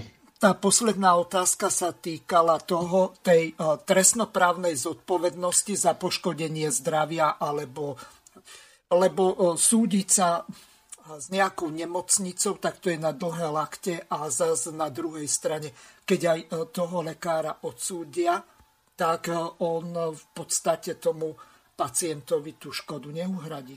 Ja neviem, ako e, by ste to riešili. Na tieto veci je tu nás zriadený úrad pre dohľad nad zdravotnou starostlivosťou, kde sa vlastne vo forme podnetu môže obrátiť každý pacient a ten podnet sa potom prešetruje. Prešetruje to prejavom úrad u daného poskytovateľa a podľa toho, jak dopadne prešetrenie, sa to buď teda môže e, vykomunikovať s tým, ktorý podáva ten podnet, alebo ak je to opodstatnené a zváže to nezávislý úrad, tak môže to ďalej podať na, na súd a riešiť súdnou cestou. Takže takýmto spôsobom je tá je tá možnosť zabezpečená, ale samozrejme to sú napadnutelné veci ako čokoľvek iné v štáte, aj tá poskytovanie zdravotnej, zdravotnej starostlivosti ako nejaké zanedbanie hlavne v tomto no, zmysle. Ešte sa vás pýtam na jednu vec, ktorá sa týkala toho predchádzajúceho obdobia a možno, že od novembra bude to isté. Skrátka, bude sa riešiť COVID a iné odvratiteľné ochorenia, tak sa nebudú liečiť. Čiže ľudia sa nedostanú na operácie, napríklad onkologickí pacienti alebo ďalší e, so závažnými poškodeniami zdravia. Presne v tomto tak, to prípade veľký... čo robiť vlastne? Keď to je prídete problém. o príbuzného, ako napríklad Ľubo Blaha prišiel oca, takým spôsobom, že e, skrátka neliečili ho. Je to, je to veľký problém a ja som teraz, ako, čo vidím, ako je teraz tie, tie čísla hospitalizačných, tak to je vyslovene na tých daných poskytovateľov, tom, tom manažmente tých poskytovateľov starostlivosti, aby toto v rámci jednotlivých zariadení sledovali a keď urobili nejaké COVID opatrenia alebo COVID oddelenie, tak aby v maximálnej miere vlastne poskytovali tú bežnú zdravotnú starostlivosť aj tých ostatných odvetviach a tých jednotlivých odboroch, aby sa nejakým spôsobom alebo čo najmenšom odkladala. Keď sú bezproblémové nejakým spôsobom tie e, kraje, napríklad Bratislava a tak ďalej, čo vidíme na tých číslach, tak tu môže ísť full prevádzka zdravotných zariadení, žiadne obmedzenie, pretože tam je nejakých tých 40-50 hospitalizovaných, tak to ako nie je žiadny, žiadny problém na tých iskách. Takže ako to vyslovenie, toto je ten drobný management tých jednotlivých zdravotných zariadení, aby toto nejakým spôsobom zabezpečovali. To sa nedá povedať ad hoc ani z ministerstva, ani z nejakého tohto rády a tak ďalej. Čiže jednoznačne uh, musíme urobiť také opatrenia a tie čísla momentálne nedokazujú žiadny dramatický vývoj, čiže podľa môjho názoru v súčasnosti nehovorím konkrétnom nejakom zdravotnom zariadení v Žilinskom alebo teraz v tom Prešovskom kraji, kde to môže byť nejaké iné, ale nemám tú indiciu, tak proste mal by bežať full zdravotnícká prevádzka. Jednotlivý vec, nemal by sa odkladať operačné výkony, nemal by sa odkladať nič, ani onkológia. Tieto čísla na to nejakým spôsobom nepoukazujú.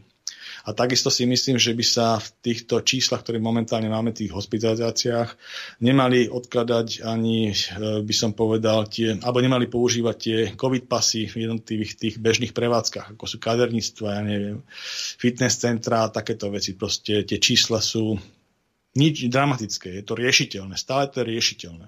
Môže to meniť v čase, hej, ale momentálne tie čísla, ak vidím na stole, sú riešiteľné. Takže, takže asi tak. Mm-hmm. Dobre, asi prejdeme na tie české voľby, ale e, skôr môžeme to premostiť e, ohľadom zdravu, zdravotného stavu prezidenta Zemana, pretože navštívil ho predseda poslaneckej snemovne, ešte úradujúci Radek Vondráček, tak si to prehráme. Dobrý den, ještě jednou speciálně pro Českou televizi. Já bych chtěl potvrdit ty informace, že pan prezident Miloš Zeman svolal zasedání poslanecké sněmovny. E, ta, to úvodní schůze, ta ustavující se bude konat 8. listopadu, to znamená až na závěr té 30-denní lhuty. Samozřejmě, že Ústava si s tím umí poradit i bez aktivního svolání panem prezidentem, ale já jsem moc rád a já myslím, že my všichni, a že je to tak ústavně i žádoucí, že to rozhodnutí pan prezident vydal. Já jsem pana prezidenta navštívil v nemocnici a on to rozhodnutí podepsal přímo přede mnou, takže eh, tím, že jsme si i popovídali, probrali jsme naše dosavadní jednání a povolební situaci, tak eh, zároveň tím jsem vlastně nositelem toho, že mohu vyvrátit spekulace o tom, že by pan prezident nebyl způsobilý eh, vykonávat svou funkci a že by za něj snad měl rozhodovat někdo jiný.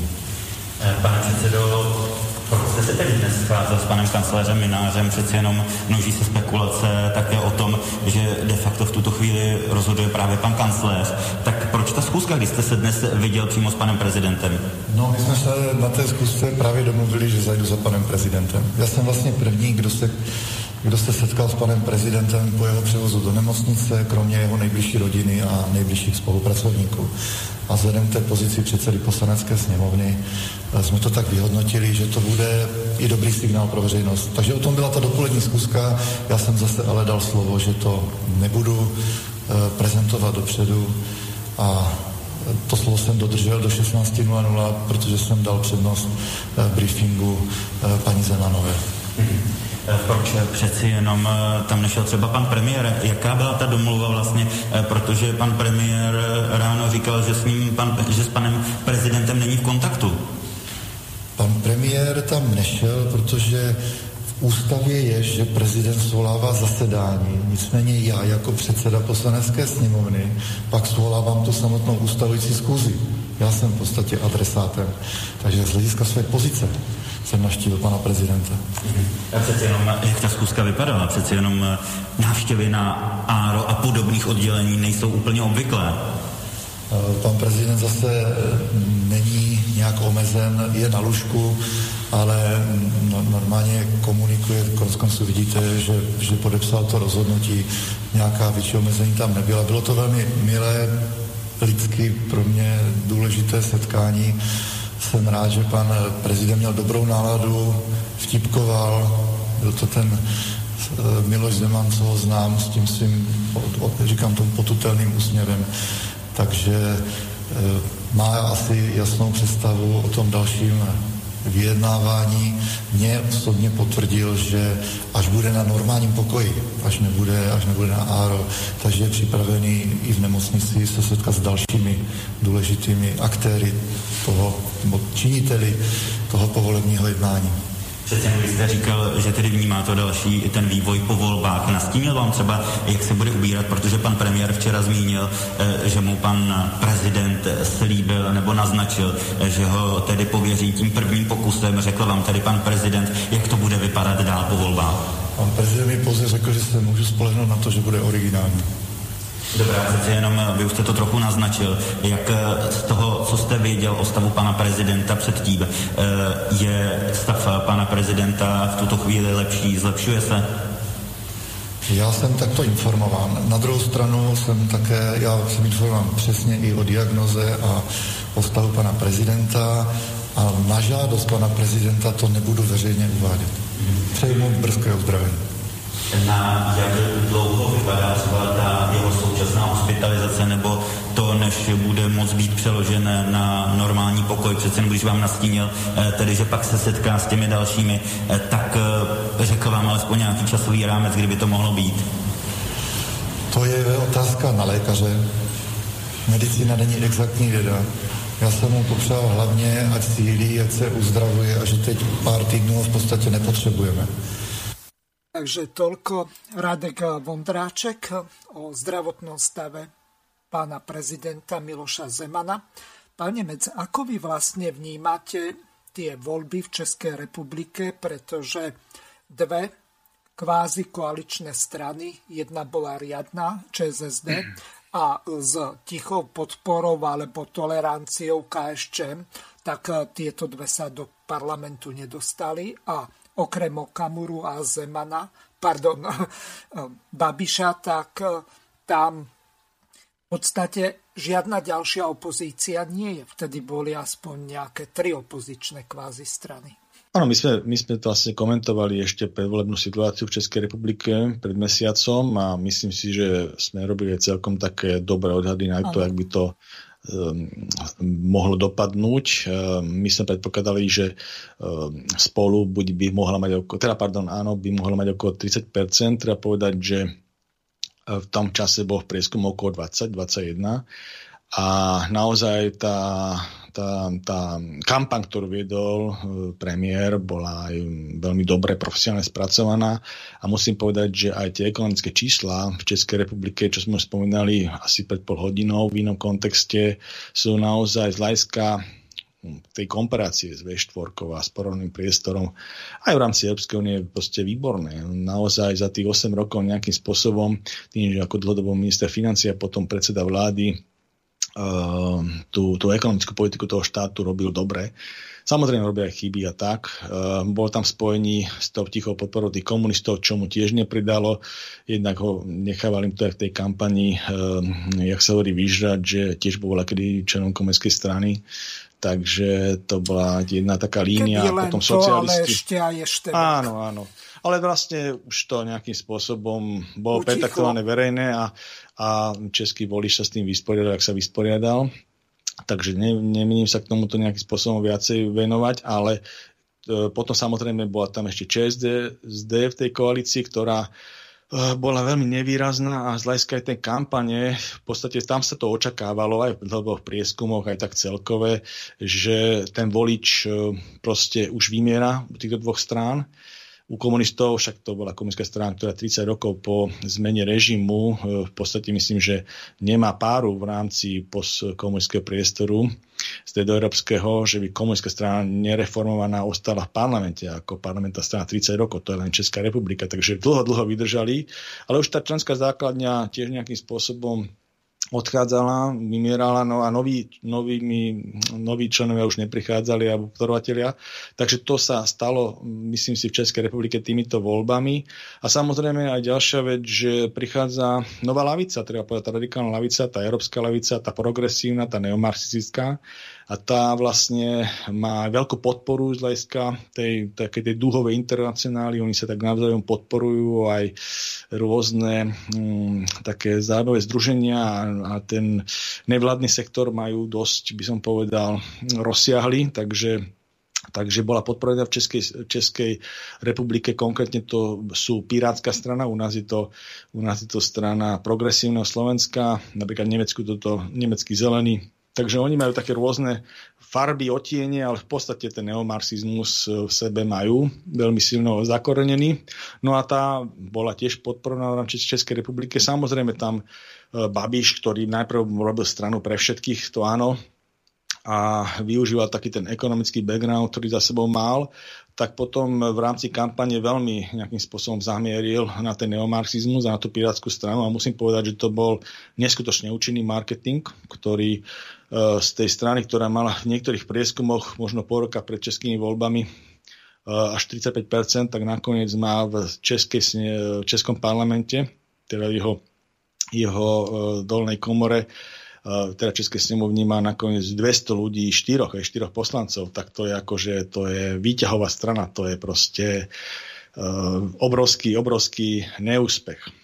Uh, treba povedať, že samozrejme my sme ešte pred tým mesiacom predpokladali uh, kampaň, ktorá uh, nebude mať nejaké tie unfair zákroky a použije sa taký unfair zákrok smerom tým Pandora Papers, taký ten záocenský výstred tam bol, ktorý sa potom tej neomarxických mediálnych domov aj zahraničných, aj našich, aj českých spracoval. Mal možno nejaký dosah na tie čísla.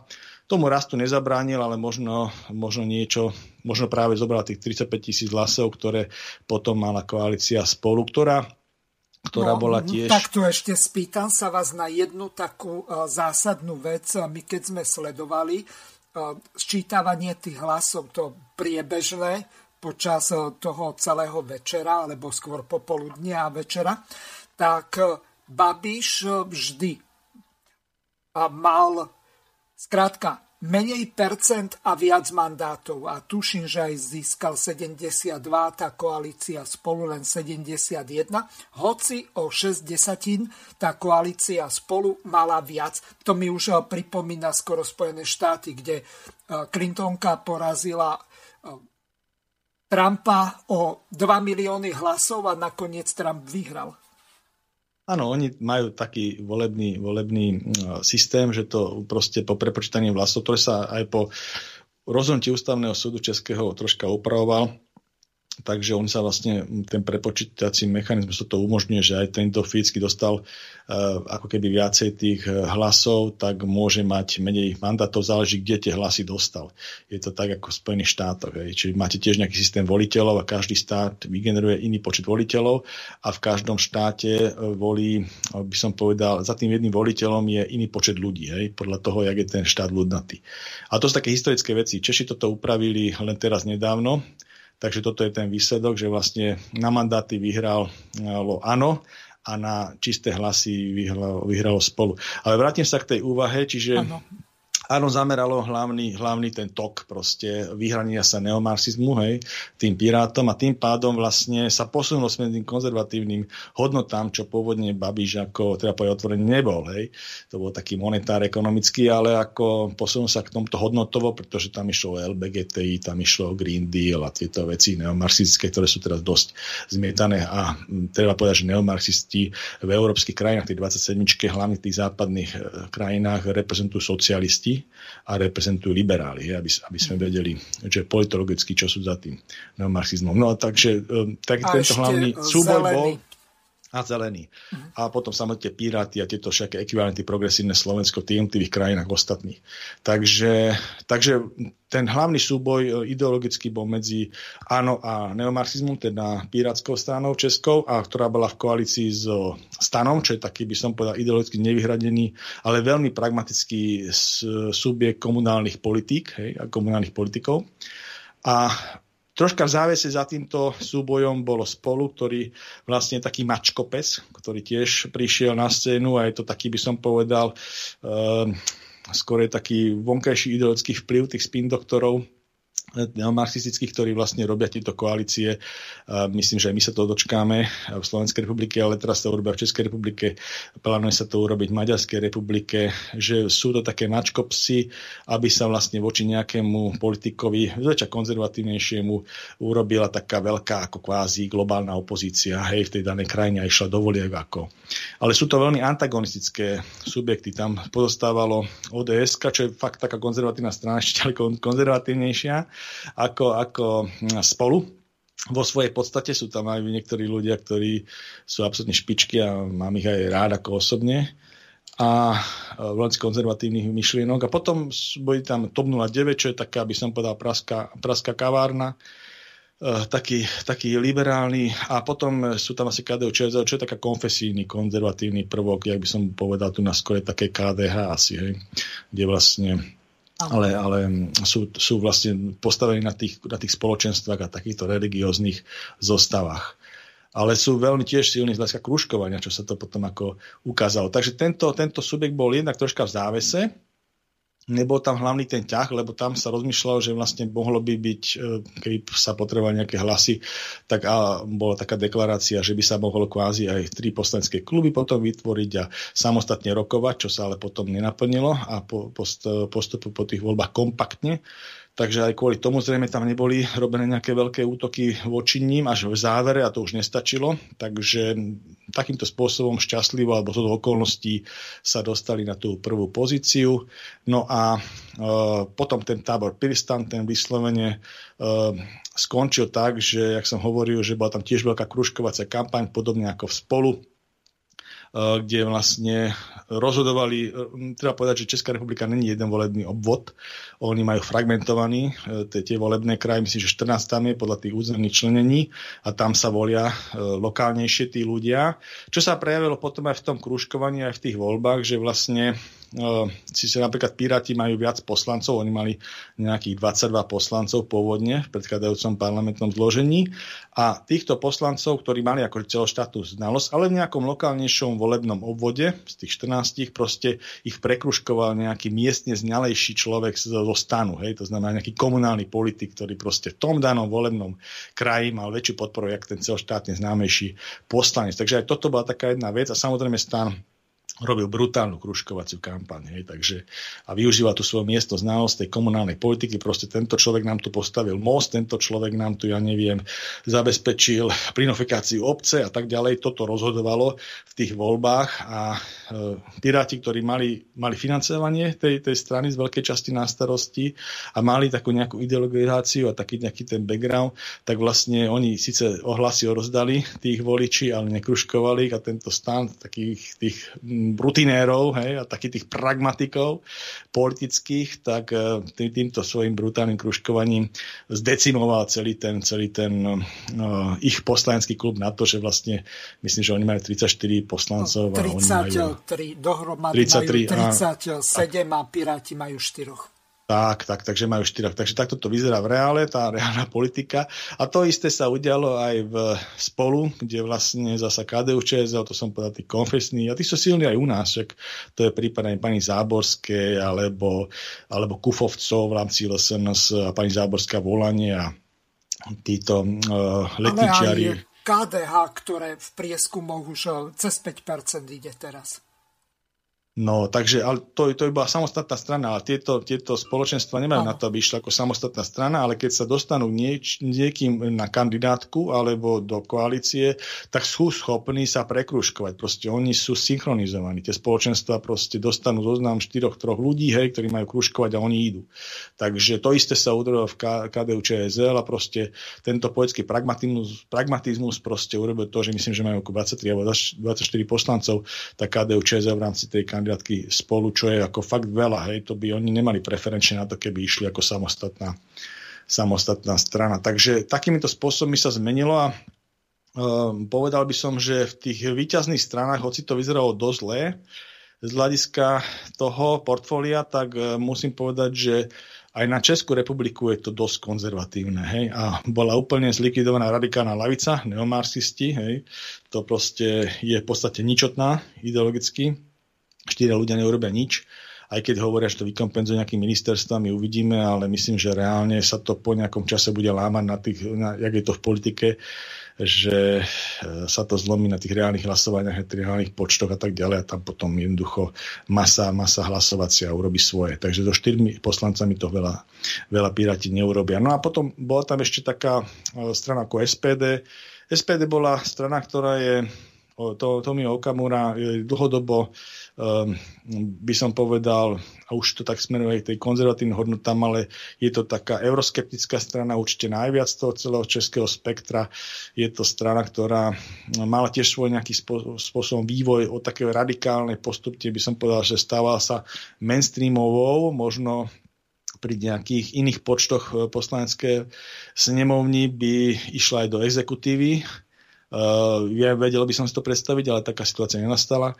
Takže Tomio Okamura prezentuje dlho, dlho uh, proste priamu voľbu, uh, referendum a tak ďalej, proste pria, priamu demokraciu.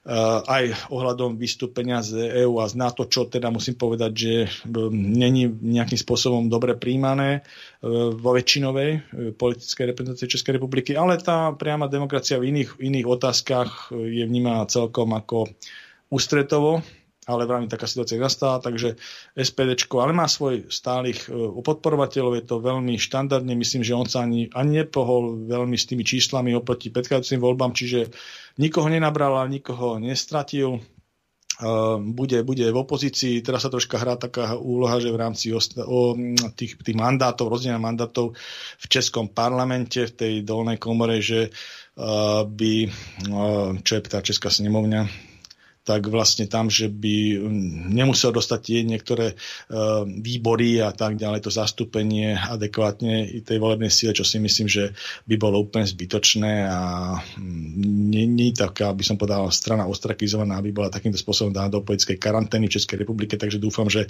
že tam zvýťazí nejaký racionálny pohľad na to. A treba povedať, že počakáva sa teda uh, kreovanie vlády, zo strán spolu, e, tá troj, trojkoalícia volebná a z Pirátov stanu, to je zase ako tá dvojkoalícia, majú dokopy 108 mandátov alebo 107 mandátov a vlastne inak, iným spôsobom je rozhodnuté. Čo je troška komplikácia, je, že mm, táto, táto situácia nezastihla e, českého prezidenta Miloša Zemana práve v nejakej dobrej zdravotnej kondícii tú ukážku, ktorú sme dávali, to bola ukážka z predsedu Českej poslaneckej e, Českého parlamentu, to bola Dolná komora e, Českej poslaneckej snemovne, kde vlastne bol pán, pán Miloš Vystrčil a on bol vlastne na návšteve u toho českého prezidenta na tej Moment, iskej náre. Nie, Radek Vondráček eh, vystrčil Pardon, Vondráček. je v áno, Senáte áno. šéfom. Áno, pardon. Takže pán Radik Vondráček, on je predseda poslaneckej snemovne Dolnej komory a pán e, Vystrčil je predseda Senátu Hornej komory Českého parlamentu. Oni majú dvojkomorový systém. Takže pán e, Vystrčil tam bol, to bol na iske, bolo to dosť kritizované. Musím povedať, že toto aj dosť teraz rezonuje na českej politickej scéne. Tá celková situácia okolo zdravotného stavu prezidenta ohľadom toho, že vlastne nie je tam nejakým spôsobom podávaná verejnosti tá informácia, čo je tiež také ako E, dvojsečné, že do akej miery má informovaná verejnosť. Osobne si myslím, že mm, skôr je to späť k tomu, že o tom zdravotnom stave samozrejme e, sú tam nejaké ústavné e, limity a ústavné riešenia tej situácie, že vlastne prebeli parlamentné voľby a musí sa vykreovať exekutíva prameniace z toho parlamentných volieb, to znamená vláda Českej republiky a musí to mať nejaký zákonný postup a tam mať nejakú ingerenciu e, prezident Českej republiky, no ale pokiaľ by bol zdravotne indisponovaný v tom danom období a v tých daných limitoch by nemohol konať alebo z titulu toho, toho, tej zdravotnej kondície, tak samozrejme, že e, sa mysle ústavných riešení musia prijať tie riešenia na, na, na báze hornej a dolnej komory hlasovaním, kde vlastne časť kompetencií by potom prevzala uh, na seba uh, dolná komora, poslanecká snemovňa a potom vlastne menovanie premiéra Českej republiky povolebného by potom prevzal predseda tej snemovne. Takže o toto sa teraz hrá, oni majú na to, myslím, nejaký ústavný paragraf. No a samozrejme sú tam diskusie iného typu ohľadom zbavenia mandátu prezidenta a tak ďalej, to považujem za irrelevantné. Či osobne si myslím, že že zrejme to skončí takým spôsobom, že o tom zdravotnom stave budú, budú presne informovaní zrejme formou listu od kompetentného štatutára poskytovateľa zdravotnej starostlivosti, tam je to vojenská nemocnica. E, tie dotknuté osoby, e, ktoré ústavné, ústavní činiteľia, ktorí, ktorí budú rozhodovať potom o týchto veciach, lebo tým musí mať plnú palbu informačnú, hej, takže o tom zdravotnom stave prezidenta aktuálnom z hľadiska jeho práce, schopnosti a jeho práce neschopnosti budú ju mať a na základe toho rozhodnú, že tie kompetencie, ktoré budú, bude potrebné dočasne prezidentovi republiky odňať na to, aby sa mohla kreovať vláda, sa od, odnímu. Hej. No a myslím, že dneska hlasoval o tejto veci už Senát, to znamená Horná komora, tam je predseda, uh, predseda pán Vystrčil, áno, No a e, chystá, oni oslovili listom, teda poskytovať zdravotnej starostlivosti a samozrejme dostali nejaký spôsob odpoveď, na ktorého urobili to hlasovanie. Myslím, že bolo jednomyselné. A takisto aj poslanecká nemovňa, teda dolná komora, myslím, že už to aj retorizovala, že osloví takisto nezávisle ehm, poskytuje zdravotné starostlivosti, počká si na vyjadrenie zdravotného stavu a na základe toho potom prikročiť tomuto hlasovaniu. Takže je dosť možné, že hm, to kreovanie ehm, prebehne takým Pán spôsobom, Nemec, že... máme poslucháča. Áno. Nech sa páči, ste vo vysielaní. Dobrý večer, tu je František Nový zámkov. Dobrý večer. Chcel by som sa spýtať, či ste registrovali dneska pána Tarabu. Dovolil si dať štatút dcera pani prezidentky. Zahrala na modelku a rozprávali jej, že môže byť niečo. On to len okomentoval, ale cisáre nahý proste, no však to sa nedá. A v jakej bubline musia žiť? Ale to by som sa chcel spýtať. Taká mašinéria sa spustila proti nemu, niečo neskutočné. Sme, pravda, všetko, všetko či jak to vnímate, že takáto mašinéria sa spustí? Či to je v poriadku? To už človek asi neustojí. Ďakujem, dopo. Do počutia. No, ja by som rád bol, keby pán poslucháči telefonovali tak témam, viete, lebo to je také preskakovanie no, z témy takto, na tému. Ale viem, čo sa asi, čo sa asi jedná, zrejme, uh, viete, on to je také, že samozrejme tý, na tých rodinných príslušníkov je každý citlivý nejakým ano. spôsobom a uh, sú to veľmi citlivé veci, ale treba povedať, že uh, keď niekto je synom prezidenta alebo celého prezidenta hej, a už nejakým spôsobom verejne vystupuje, tak vždycky tam bude nejakým spôsobom minimálne sa o to zaujímať novinárska obec, hlavne taká tá bulvárna a tak ďalej. Takže to už nie je celkom také, že, že anonimného príslušníka rodinného alebo nejakého maloletého osoba, alebo teda mládežníka, neviem koľko má tá slečná rokov proste. Čiže Čiže je to také, že, no a samozrejme vyčímol som si aj to, že ako sa o tom písalo a tak, uh, ťaž, ťažko povedať proste nejaký jedno, jednostranný názor. Ja by som ako taký status, ako napísal pán Taraba, asi nedal. Hej. Takže to je môj názor na to.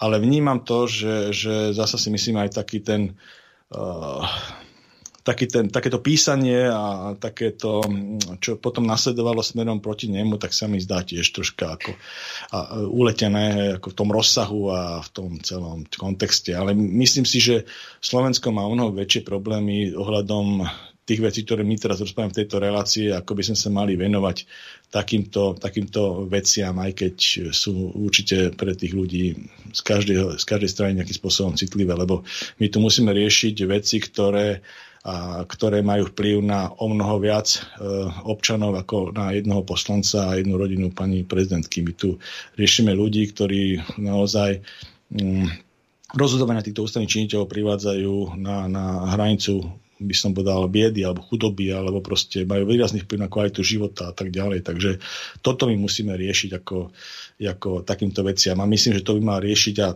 mediálny priestor poskytovať aj naše, naše mediálne domy a týmto veciam sa venovať.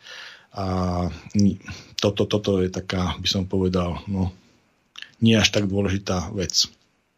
Mm-hmm.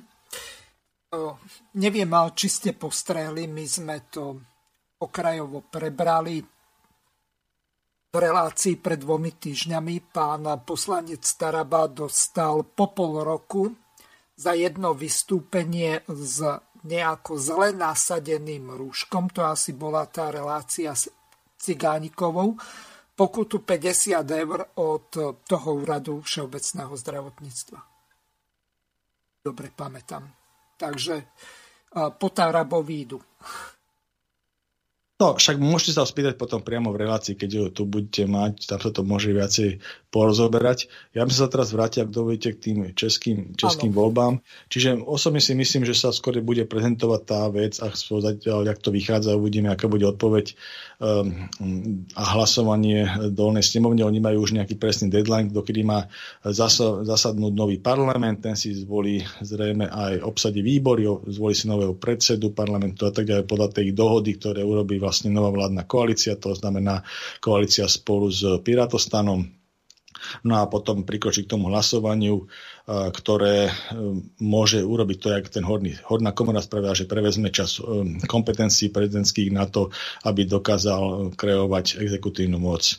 Takže myslím, že toto sa udeje. Len Česká republika... tam je ešte jedna vec, že oni toto majú vyriešené v ústave. Tam, pokiaľ je práce neschopný alebo zdravotne indisponovaný prezident, ktorý dlhší čas nemôže vykonávať svoj mandát, tak to prechádza na toho predsedu dolnej komory, to znamená ten Radek Vondráček, tak on bol v zmysle ústavy u pána prezidenta zistiť a jemu aj podpísal tú listinu. Áno, ale bol nejakým spôsobom kritizovaný aj zo strany vlastného hnutia a vlastného predsedu za tento akt, jak to bolo spravené. Takže o mnoho čistejšie je to, keď sa to robí oficiálne, že vlastne, um, jak to robil Senát, že oficiálne za Senát išiel list a listom sa odpovedalo od poskytovateľa zdravotnej starostlivosti a zrejme takýto list bude smerovať aj z komory lebo on vlastne je odstupujúci už teda predseda dolnej komory, teda povedať, bude novo kreovaný, takže nový predseda uh, už povolebný vlastne zrejme osloví listom, uh, poskytá zdravotné starostlivosti a na základe toho tej odpovede bude vyvolať to hlasovanie o tom, aby sa čas kompetencií preniesla potrebných na to, aby sa kreovala vláda smerom k dolnej komore a českého parlamentu, alebo, alebo nie. Hej. Takže myslím si, že takýmto spôsobom to bude kreované. A treba povedať, že prenosu čas kompetencií potrebný na kreovanie vlády nie je odvolanie prezidenta českého, alebo nie mandátu. Hej. Ja si myslím, že, že toto ani, ani nehrozí reálne, lebo treba povedať, že Česká republika nemá prvého mm, prezidenta, ktorý by mal nejakú zdravotnú indispozíciu alebo zniženú zdravotnú kondíciu v nejakom čase v rámci svojho, svojho mandátu. Hej. Aj prezident Havel mal niekoľko hospitalizácií aj dosť závažných a tak ďalej, takže tam treba naozaj veľkú citlivosť a tak ďalej. A myslím, že toto Český, České republiky ľudia zvládnu, aj politický systém to zvládne. Takže tam sa jedná vyslovene, podľa môjho názoru, čisto pragmatické riešenie na prenos potrebných kompetencií, na kreovanie, kreovanie e, novej vlády, e, vplyvom na to, že vlastne práce neschopnosť alebo indispozícia prezidenta zdravotná momentálne presiahne to obdobie, e, ktorej majú nejaký ten deadline, dokedy sa to musí spraviť. Takže to je jediné. Posledná ukážka. Ivan Korčok a Peter Siarto tak mali stretnutie ohľadom tých závažných vecí kupovania budov, nakupovania pozemkov maďarskou vládou, tak si vypočujeme, čo povedal Ivan Korčok. Na toto pozvanie, alebo teda na e, túto návštevu som môjho maďarského kolegu pozval preto, lebo slovenská strana cíti potrebu otvorene diskutovať o viacerých oblastiach a otázkach, ktoré evidujeme v ostatnom období. Áno, otvorene hovorím, máme v týchto oblastiach aj mnohé otázniky. Informujem teda, že sme e, práve v tejto súvislosti e, odovzdali taký stručný dokument písomný v ktorom konec koncov nadvezujem aj na to, čo povedal, tu zacitujem predseda vlády Eduard Heger, keď sa stretol e, v júni e, s maďarským premiérom Viktorom Orbánom a povedal, citujem, že dobré vzťahy, e, pre dobré vzťahy je nevyhnutná vzájomná informovanosť o tom, čo robíme a týka sa našich vzťahov. V tomto dokumente sme požiadali Maďarsko, aby vo všeobecnosti svoje vládne programy, ktoré majú presah na Slovensko, respektíve sa na našom území priamo realizujú, aby ich robili tak, ako je to obvykle v medzinárodných vzťahoch, to znamená po vzájomnej konzultácii, dohode a po e, odsúhlasení. A chcem Petrovi Siartovi poďakovať za to, že sme mali naozaj dobrý rozhovor a že porozumel tomu, keď hovorím, že je v záujme našich vzťahov, aby sme sa e, vyhli situáciám, keď sa dozvedáme o niektorých aktivitách e, z médií. Bolo to tak, keď ja som dostával opakované otázky, týkajúce sa nákupu napríklad budov v e, Košiciach, ktoré kúpila maďarská vláda, alebo dostávam otázky aj dnes, keď e, maďarská vláda odsúhlasila vznik fondu, z ktorého sa má nakupovať pôda, polnohospodárska pôda v susedných, alebo teda v krajinách strednej strednej a východnej e, Európy, alebo napríklad o tom, keď e, Maďarsko e, oznámi, že chce na Slovensku poskytnúť zdroje, respektíve rekonštruovať sakrálne budovy alebo kostoly. Myslím si, že a tu opäť chcem Petrovi Siartovi poďakovať za otvorenosť a za to, že sme mohli spolu hovoriť aj o ďalších otázkach a to sú podpory, ktoré maďarská vláda poskytuje pre oblasť školstva, vzdelávania a kultúry ale túto oblasť máme upravenú vzájomnou dohodou z roku 2004. Môj apel bol, aby sme sa k tejto dohode vrátili, lebo na slovenskej strane cítime, že praktické poskytovanie týchto podpor sa odchyluje od toho, ako sme sa v roku, e, v roku 2004 e, dohodli. No a rovnako sme sa e, pomerne intenzívne bavili aj o otázke ekonomických podpor, ktoré Maďarska, Maďarsko poskytuje na území Slovenskej republiky a tu tiež môžem povedať, je dohoda, že e, tieto podpory budú vykonávané na základe dvojstraného súhlasu a na základe podmienok, ktoré budú vzájomne e, dohodnuté. No a druhú oblasť,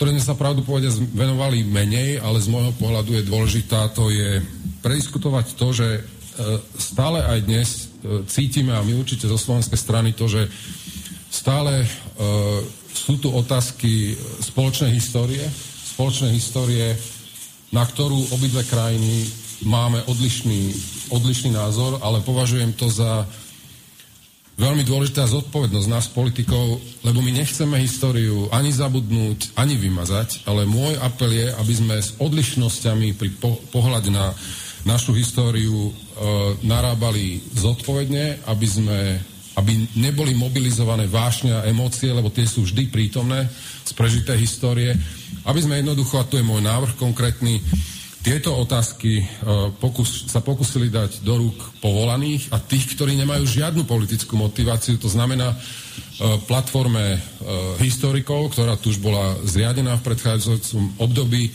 A myslím si, že je dobrá príležitosť o tých častiach spoločnej histórii, ktorú nevymažeme ktorú nevymážeme ani to nie je cieľom, ale uh, o tejto histórii sa dá naozaj veľmi otvorene, uh, otvorene diskutovať. Čiže zhrniem dnešné rokovania už len do piatich bodov. Toto považujem za dôležité. Za Slovensko som naozaj za slovenskú vládu. Som potvrdil odhodlanosť urobiť maximum pre naše dobré vzťahy, ale to, o čom hovorím, je len dôkazom toho, že medzi dobrými priateľmi, to je Slovensko a Maďarsko, sa hovorí o všetkom. Po druhé, Dohodli sme sa s pánom ministrom na pravidelných rokovaniach ministrov zahraničných vecí v 6-mesačných intervaloch. Po tretie, som veľmi rád, že máme zhodu na tom, že treba uh, zmluvu o dobrom susedstve a priateľských uh, vzťahoch z roku 1995 naplno využívať. Máme, uh, máme 12 komisí, ktoré chceme, chceme oživiť a v nich hovoriť o všetkých otázkach našich vzťahov. No po štvrté, naozaj je v záujme, v záujme oboch krajín, aby tie programy, ktoré maďarská e, strana realizuje na území Slovenska, boli na základe dohodnutých e, podmienok. A po piaté, to, čo som hovoril na konci, poďme o histórii e, rozprávať, ale nechajme rozprávať tých, ktorí môžu mať odstup od politiky. Takže toľko Ivan Korčok. Trochu sme sa tomuto venovali vo včerajšej relácii s Romanom Michalkom. Pavol, váš názor. Ja si myslím, že ako ja som predstaviteľ vlastne tých slovenských konzervatívcov a týchto poetických prúdov. Ehm, ministerský predseda Orbán Maďarskej republiky je takisto konzervatívec. Máme veľa, veľa spoločných názorov, čo týka reálnych politík v rôznych oblastiach aj e, tieto vojenské prúdy, ktoré sú v Polsku alebo v Českej republiky, v Rakúsku, v Nemecku, v Francúzsku a tak ďalej. Čiže máme, máme veľa spoločných priesahov, ale tiež ako pragmatik a realista viem, že v niektorých otázkach proste s maďarskými konzervatívcami a slovenskými proste bude, bude väčší rozdiel. A to je určite, že každý sme vystavení na nejakej tej svojej mytológii národnej, aj z hľadiska štátneho usporiadania a tak ďalej, aj z hľadiska napríklad pohľadu na mnohé historické udalosti, aj Rakúsko-Horské a správanie Rakúsko-Horska, jak to vyzeralo v reále a jednotlivé tie obdobia ešte e, potom. Takže viem ako pragmaticky, že v týchto veciach nikdy zhodna nebude, historických určite nie a nejaká spoločná historická, ako e, keď sa urobí komisia, čo sa už urobila, tak tiež na tom aj skončila, takže tom som, tom som realista. A takisto viem, že v minulosti boli tie vzťahy hlavne po revolučné veľmi také po, po rozdelení Československej federácie veľmi napäté. Postupne sa e, pragmatickou realpolitikou, hlavne musím povedať, e, všetky, všetká čest, aj keď urobil veľa chýb politických Robert Fico, ale urobil dobre v tom, že, že vlastne to manažoval tú retoriku smerom k Maďarskej republike tak, že poďme sa rozprávať o tom, čo máme spoločné a nechajme to, čo je, alebo odložme ďalej to, čo nás historicky rozdeluje No len no, niektoré kontexty a tak ďalej. A to, pardon, len dokončím. Čiže, čiže proste to bolo veľmi dôležité, veľmi dôležité, lebo tam sa postupne e, menila, menila tá retorika a by som povedal, viacej sa začalo aj počúvať, keď už sa v mnohých veciach zhodujete v reálnej politike e, z hľadiska záujmov štátnych súčasných, tak potom už tá, ten historický kontext oslabuje, oslabuje a ťažšie sa hádá s niekým alebo doťahuje, s ktorým máte už dobré vzťahy a osobné komunikačné uh, veci naviazané. Hej? Takže to, to si myslím bol veľ, veľmi pozitívne v tomto smere. A treba povedať, že aj toto vystúpenie ministra Korčoka bolo veľmi kultivované a musím povedať, že Uh, vo veľa veciach s ním súhlasíme. Dobre, že to urobil na tomto formáte z ministerstva zahraničných vecí. Aj to prinieslo konkrétne ovocie v konkrétnom veci, konkrétnej veci.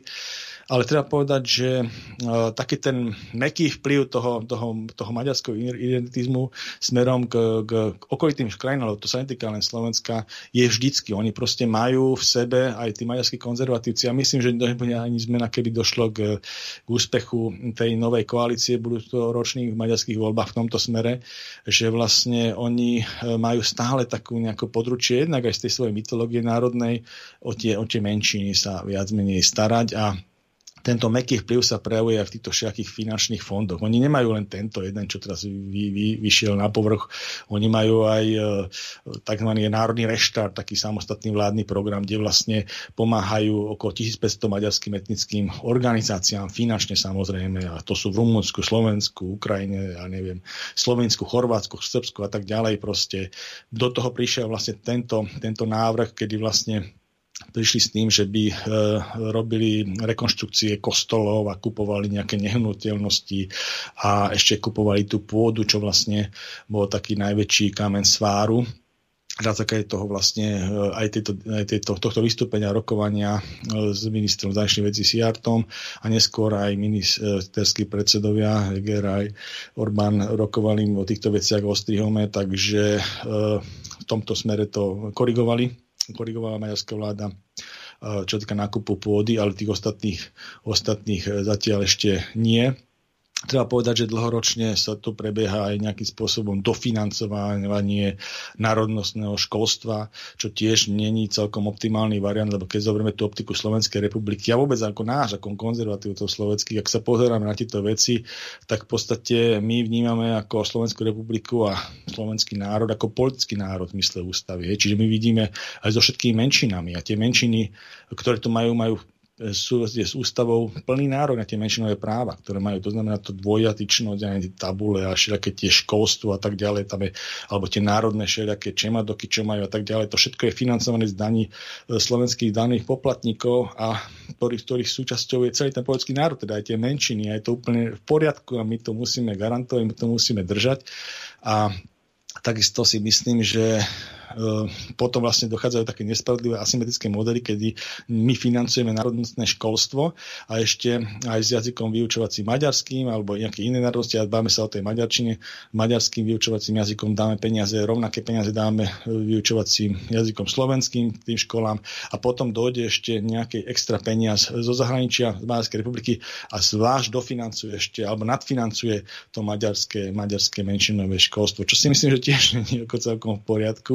A treba to rozhodne robiť v nejakým spôsobom v dohodách, v súvahách a tak ďalej. Hej. Takže samozrejme treba povedať, že mm, aj do financovania napríklad tých pamiatkových vecí, hej, tie, kostoly. Že na jednej strane my kritizujeme, že maďarská vláda samozrejme financuje väčšinou v tých menšinových obciach, kde majú väčšie zastúpenie maďarská národná menšina tie kostolíky, ale nerobia to len ad hoc, hej, ja myslím, že aj nejakú synagogu a tak ďalej tam dali do toho plánu, ale treba povedať, že no, keď sa ich pýtali, že proste keby to urobili Slováci, že áno, aj od slovenskej vlády prijali tie peniaze na rekonštrukciu, ale nedošla taká ponuka, viete. Čiže proste tu sa treba tiež na na to pozrieť, že, že mohli by sme sa aj tešiť, že nám Maďari rekonštruujú, ale zároveň nás to aj zahambuje, pretože my ako keby sme to nemali medzi vládnymi prioritami alebo komunálnymi prioritami. Takže proste nad tým sa treba nejakým spôsobom nie cez, cez, len cez nejaké súkno politologicky zamýšľať, ale či to je pragmaticky proste, že, že by sa mali prehodnotiť aj tieto jednotlivé priority a samozrejme aj v dohode s tým vládami. A určite takéto veci, keď je nejaká pomoc, menšinám zo, zo strany e, aj zahraničia, tak malo by to byť prekonzultované, lebo to naozaj nevyzerá vôbec nejakým spôsobom dobre, keď sa to robí a sa to aj minister Kočok, čo hovorí, dozvedajú vlastne ex post, aj, aj ministerka kultúry není informovaná o tom, ktorá má na starosti tento pamiatkový fond, že vlastne takéto nejaké extra peniaze prichádzajú na rekonštrukcie. Hej.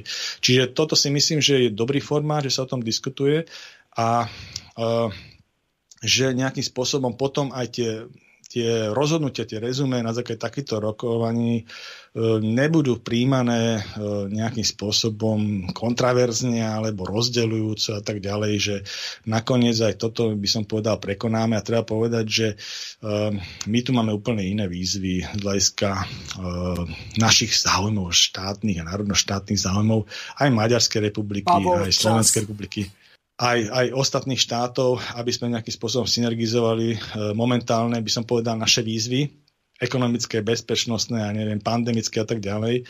A naozaj takéto veci, aby nás nerozdelili. Takže myslím, ja by som sa prihovoril na to, aby sa to riešilo konzenzuálne, keď už nás míňa čas, viacej sa tomu nedá venovať a nemecké voľby asi povieme na budúci mesiac. Takže veľmi pekne vám ďakujem lúčim sa s vami a teším sa o 4 týždne na ďalšiu reláciu politické rozhovory s Pavlom Nemcom. Lúčim sa aj s našimi poslucháčmi. Prajem príjemné počúvanie ďalších relácií Slobodného vysielača. Do počutia. Do počutia. Vysielací čas dnešnej relácie veľmi rýchlo uplynul, tak sa s vami zo štúdia Banska Bystrica Juh lúči moderátor a zúkar Miroslav Hazucha, ktorý vás touto reláciou sprevádzal. Vážené poslucháčky a poslucháči, budeme veľmi radi, ak nám zachováte nielen priazeň, ale ak nám aj napíšete vaše podnety a návrhy na zlepšenie relácie lebo bez spätnej väzby nebudeme vedieť relácie zlepšovať, za čo vám opred veľmi pekne ďakujem. Do počutia. Táto relácia vznikla za podpory dobrovoľných príspevkov našich poslucháčov. I ty sa k ním môžeš pridať. Viac informácií nájdeš na www.slobodnyvysielac.sk Ďakujeme.